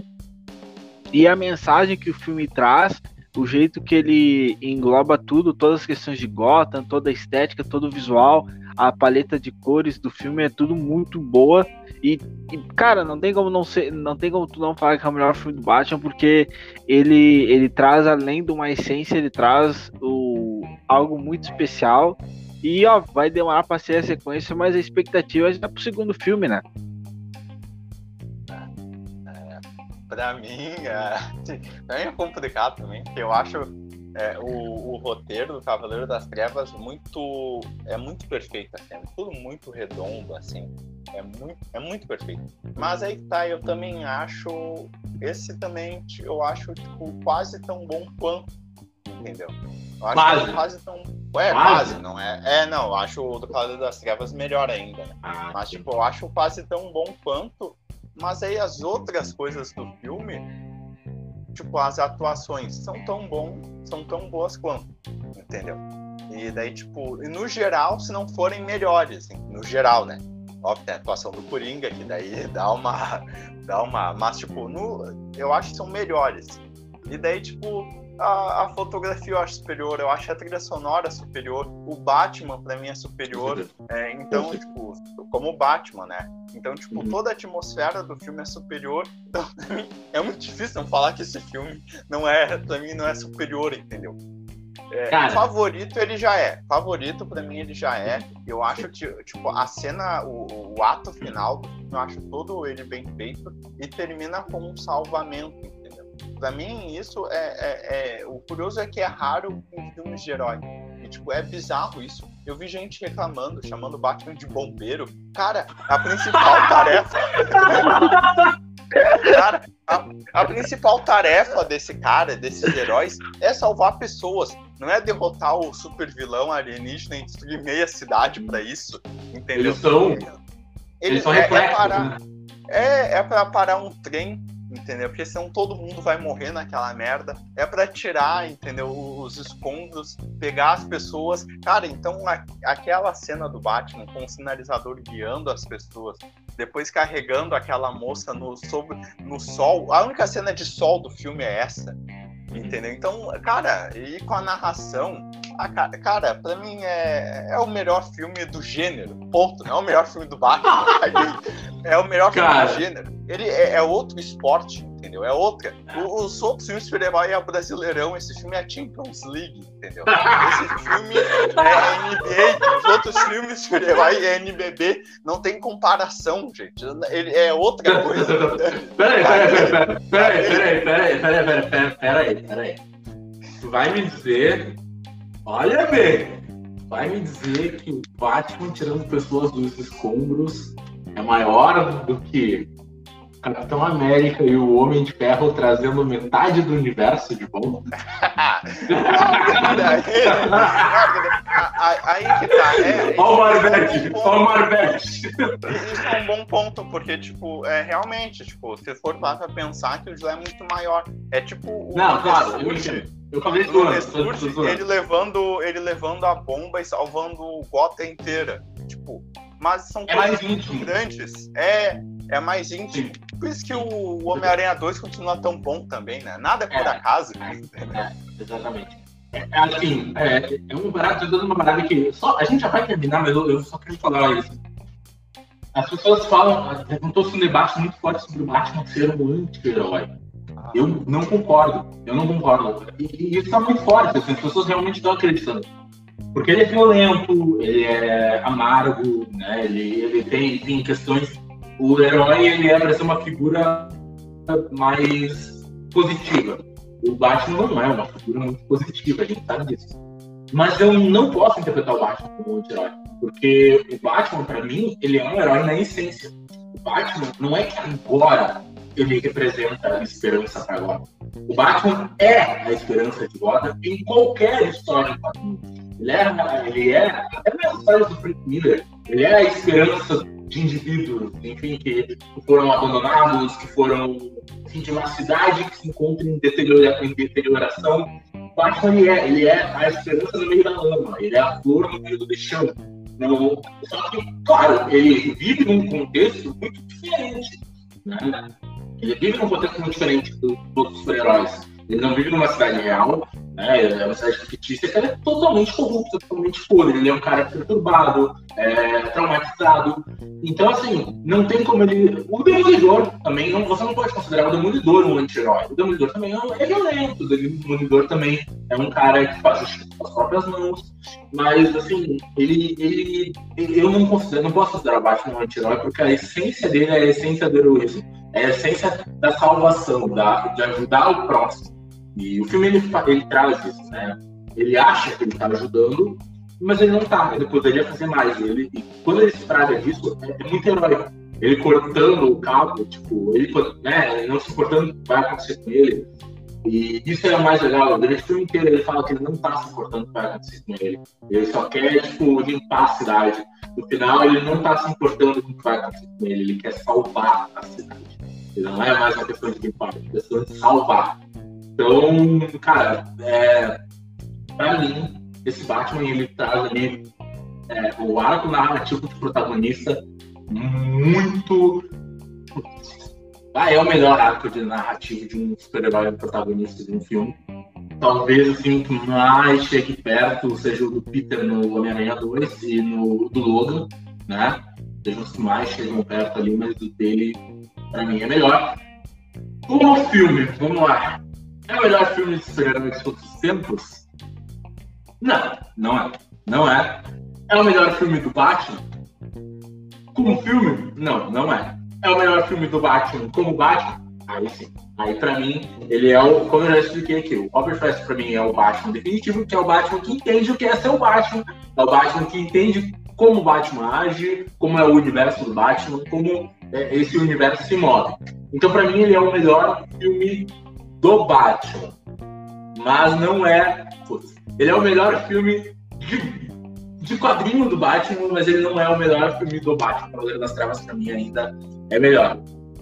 Cavaleiro das Trevas, assim, primeiro vilão, né? Aí também não vou entrar nesse mérito, porque a gente tá falando, tipo, do maior vilão da cultura pop, né? O Coringa é o maior vilão da cultura pop, o Coringa do Heath Ledger é o melhor Coringa. Então, não tem como debater, não tem como discutir com isso, não vou nem comparar, porque seria sacanagem da minha parte comparar qualquer vilão com o Coringa. Mas, querendo ou não, o filme gira em torno dele. Eu acho a função de alguns personagens no Cavaleiro das Trevas melhor alocada. O Gordon é um exemplo. Eu acho que o Gordon... Eu adorei o Gordon de Jeffrey Wright. Eu acho que ele tá melhor do que o Gary Oldman no Begins, né? Como um primeiro filme, e acho que ele tem potencial para no segundo estar ainda melhor do que o Gary Oldman no Cavaleiro das Trevas. Por enquanto, comparando, o Gary Oldman no Cavaleiro das Trevas, para mim, tá numa fase de excelência. Toda a trama dele com o Harvey, e para mim é que tá, é tudo muito perfeito, é tudo muito... Não tem sobra de personagem no Cavaleiro das Trevas. No Batman... O roteiro é absurdo. É absurdo. No novo Batman, eu já acho assim, eu gostei de todo mundo, inclusive o Alfred, mas o Alfred tá ali, não digo sobrando, ele tá ali mais com uma função de ser expositivo, uma função de entregar pontos da trama. No Cavaleiro das Trevas esse tipo de coisa não acontece, entendeu? Então, pra mim, Cavaleiro das Trevas ainda é um filme melhor, mas Batman, The Batman é o meu favorito. É o filme que eu sempre quis ver do Batman. É o que eu sempre quis, é o que, tipo, toda vez que eu via um filme do Batman, tipo, em animação ou em quadrinho, eu ficava com vontade de consumir mais do Batman, e quando eu ia ver os filmes eu não encontrava aquilo que eu tinha visto nas animações ou nos quadrinhos, entendeu? E aqui eu encontro. Aqui eu leio um quadrinho, se eu tiver vontade de assistir algo mais nesse universo, nessa atmosfera, eu posso ir pra esse filme, que eu vou estar muito bem servido, eu vou estar muito feliz, e quem tá reclamando das 3 horas, olha... Velho, entendeu? Tipo, vocês merecem Quarteto Fantástico de 2005, vocês merecem Electra, Motoqueiro Fantasma. Vão assistir esses filmes, esse filme tem 1h30. Esses filmes são pra vocês, entendeu? Vocês merecem Venom, vocês merecem Morbius, todas as merdas que a Sony faz, entendeu? Isso é pra vocês, vocês merecem isso. Entendeu? É assim que eu encerro a minha opinião sobre esse filme, eu encerro... Olha, eu sinceramente, eu espero que Morbius faça 1 bilhão de bilheteria, para só ele continuar fazendo esses filmes, para vocês terem que consumir, para vocês engolirem tanto esse lixo que ele saia pelo nariz de vocês. É isso, para mim, é isso. Pronto. Então, assim, então, com esse discurso comovente que eu assino embaixo, que vocês merecem todos os lixos, que é lançado, que vocês são tudo, né? Vocês merecem então... todos os cocôs ao vento. A gente vai encerrando a volta do Garela Cash. Programaço, né? O programaço a gente fez. A gente foi um programa aí que não tem como reclamar. A gente falou de tudo. Saudade. Saudade pra matar saudades. Então você já sabe, né? Os recadinhos sempre pra finalizar. Se você quiser nos seguir nas redes sociais, _Galileu no Instagram, canal Galileu no YouTube e Galileu Oficial no Facebook. E se você tem interesse daqui a pouco de colar sua marca, quiser apoiar o trampo dos guri, o e-mail para isso é canalgalileu@gmail.com. Mande lá suas propostas, mande lá se você quiser, tem interesse de ajudar os guris a viver disso, porque trabalhar não é muito tri, então os guris querem ficar em casa. A gente vai abrir um apoia-se, nós já temos 2 apoiadores, nossas mães, e se você quiser também, tipo, ajudar os guris a comprar um microfone melhor, né, botar umas estantes aqui atrás, enfim, fica à vontade, pode chamar a gente no direct, né, a gente tem um Pix próprio, então, tamo aí, também. Né? Qualquer coisa que precisar, me liga. A gente tá aí. Mas é isso, galera. A gente vai tentar voltar com um GalilaCast semanal, né? Um podcast. Se vocês curtem mais conteúdos mais curtos também, vai ter os nossos cortes. A gente está também no Kawaii e no TikTok, né? Galileu Oficial. E o canal Galileu ou Galileu Oficial? Canal Galileu. Canal Galileu, exatamente. É, não tem erro. Mas assim, a gente está lá. É isso aí, brisada. Vamos lá. Qualquer coisa, nós estamos à disposição, menos para dinheiro. Dinheiro a gente aceita a ajuda, né? Mas é isso. Valeu. Um abraço. Beijo.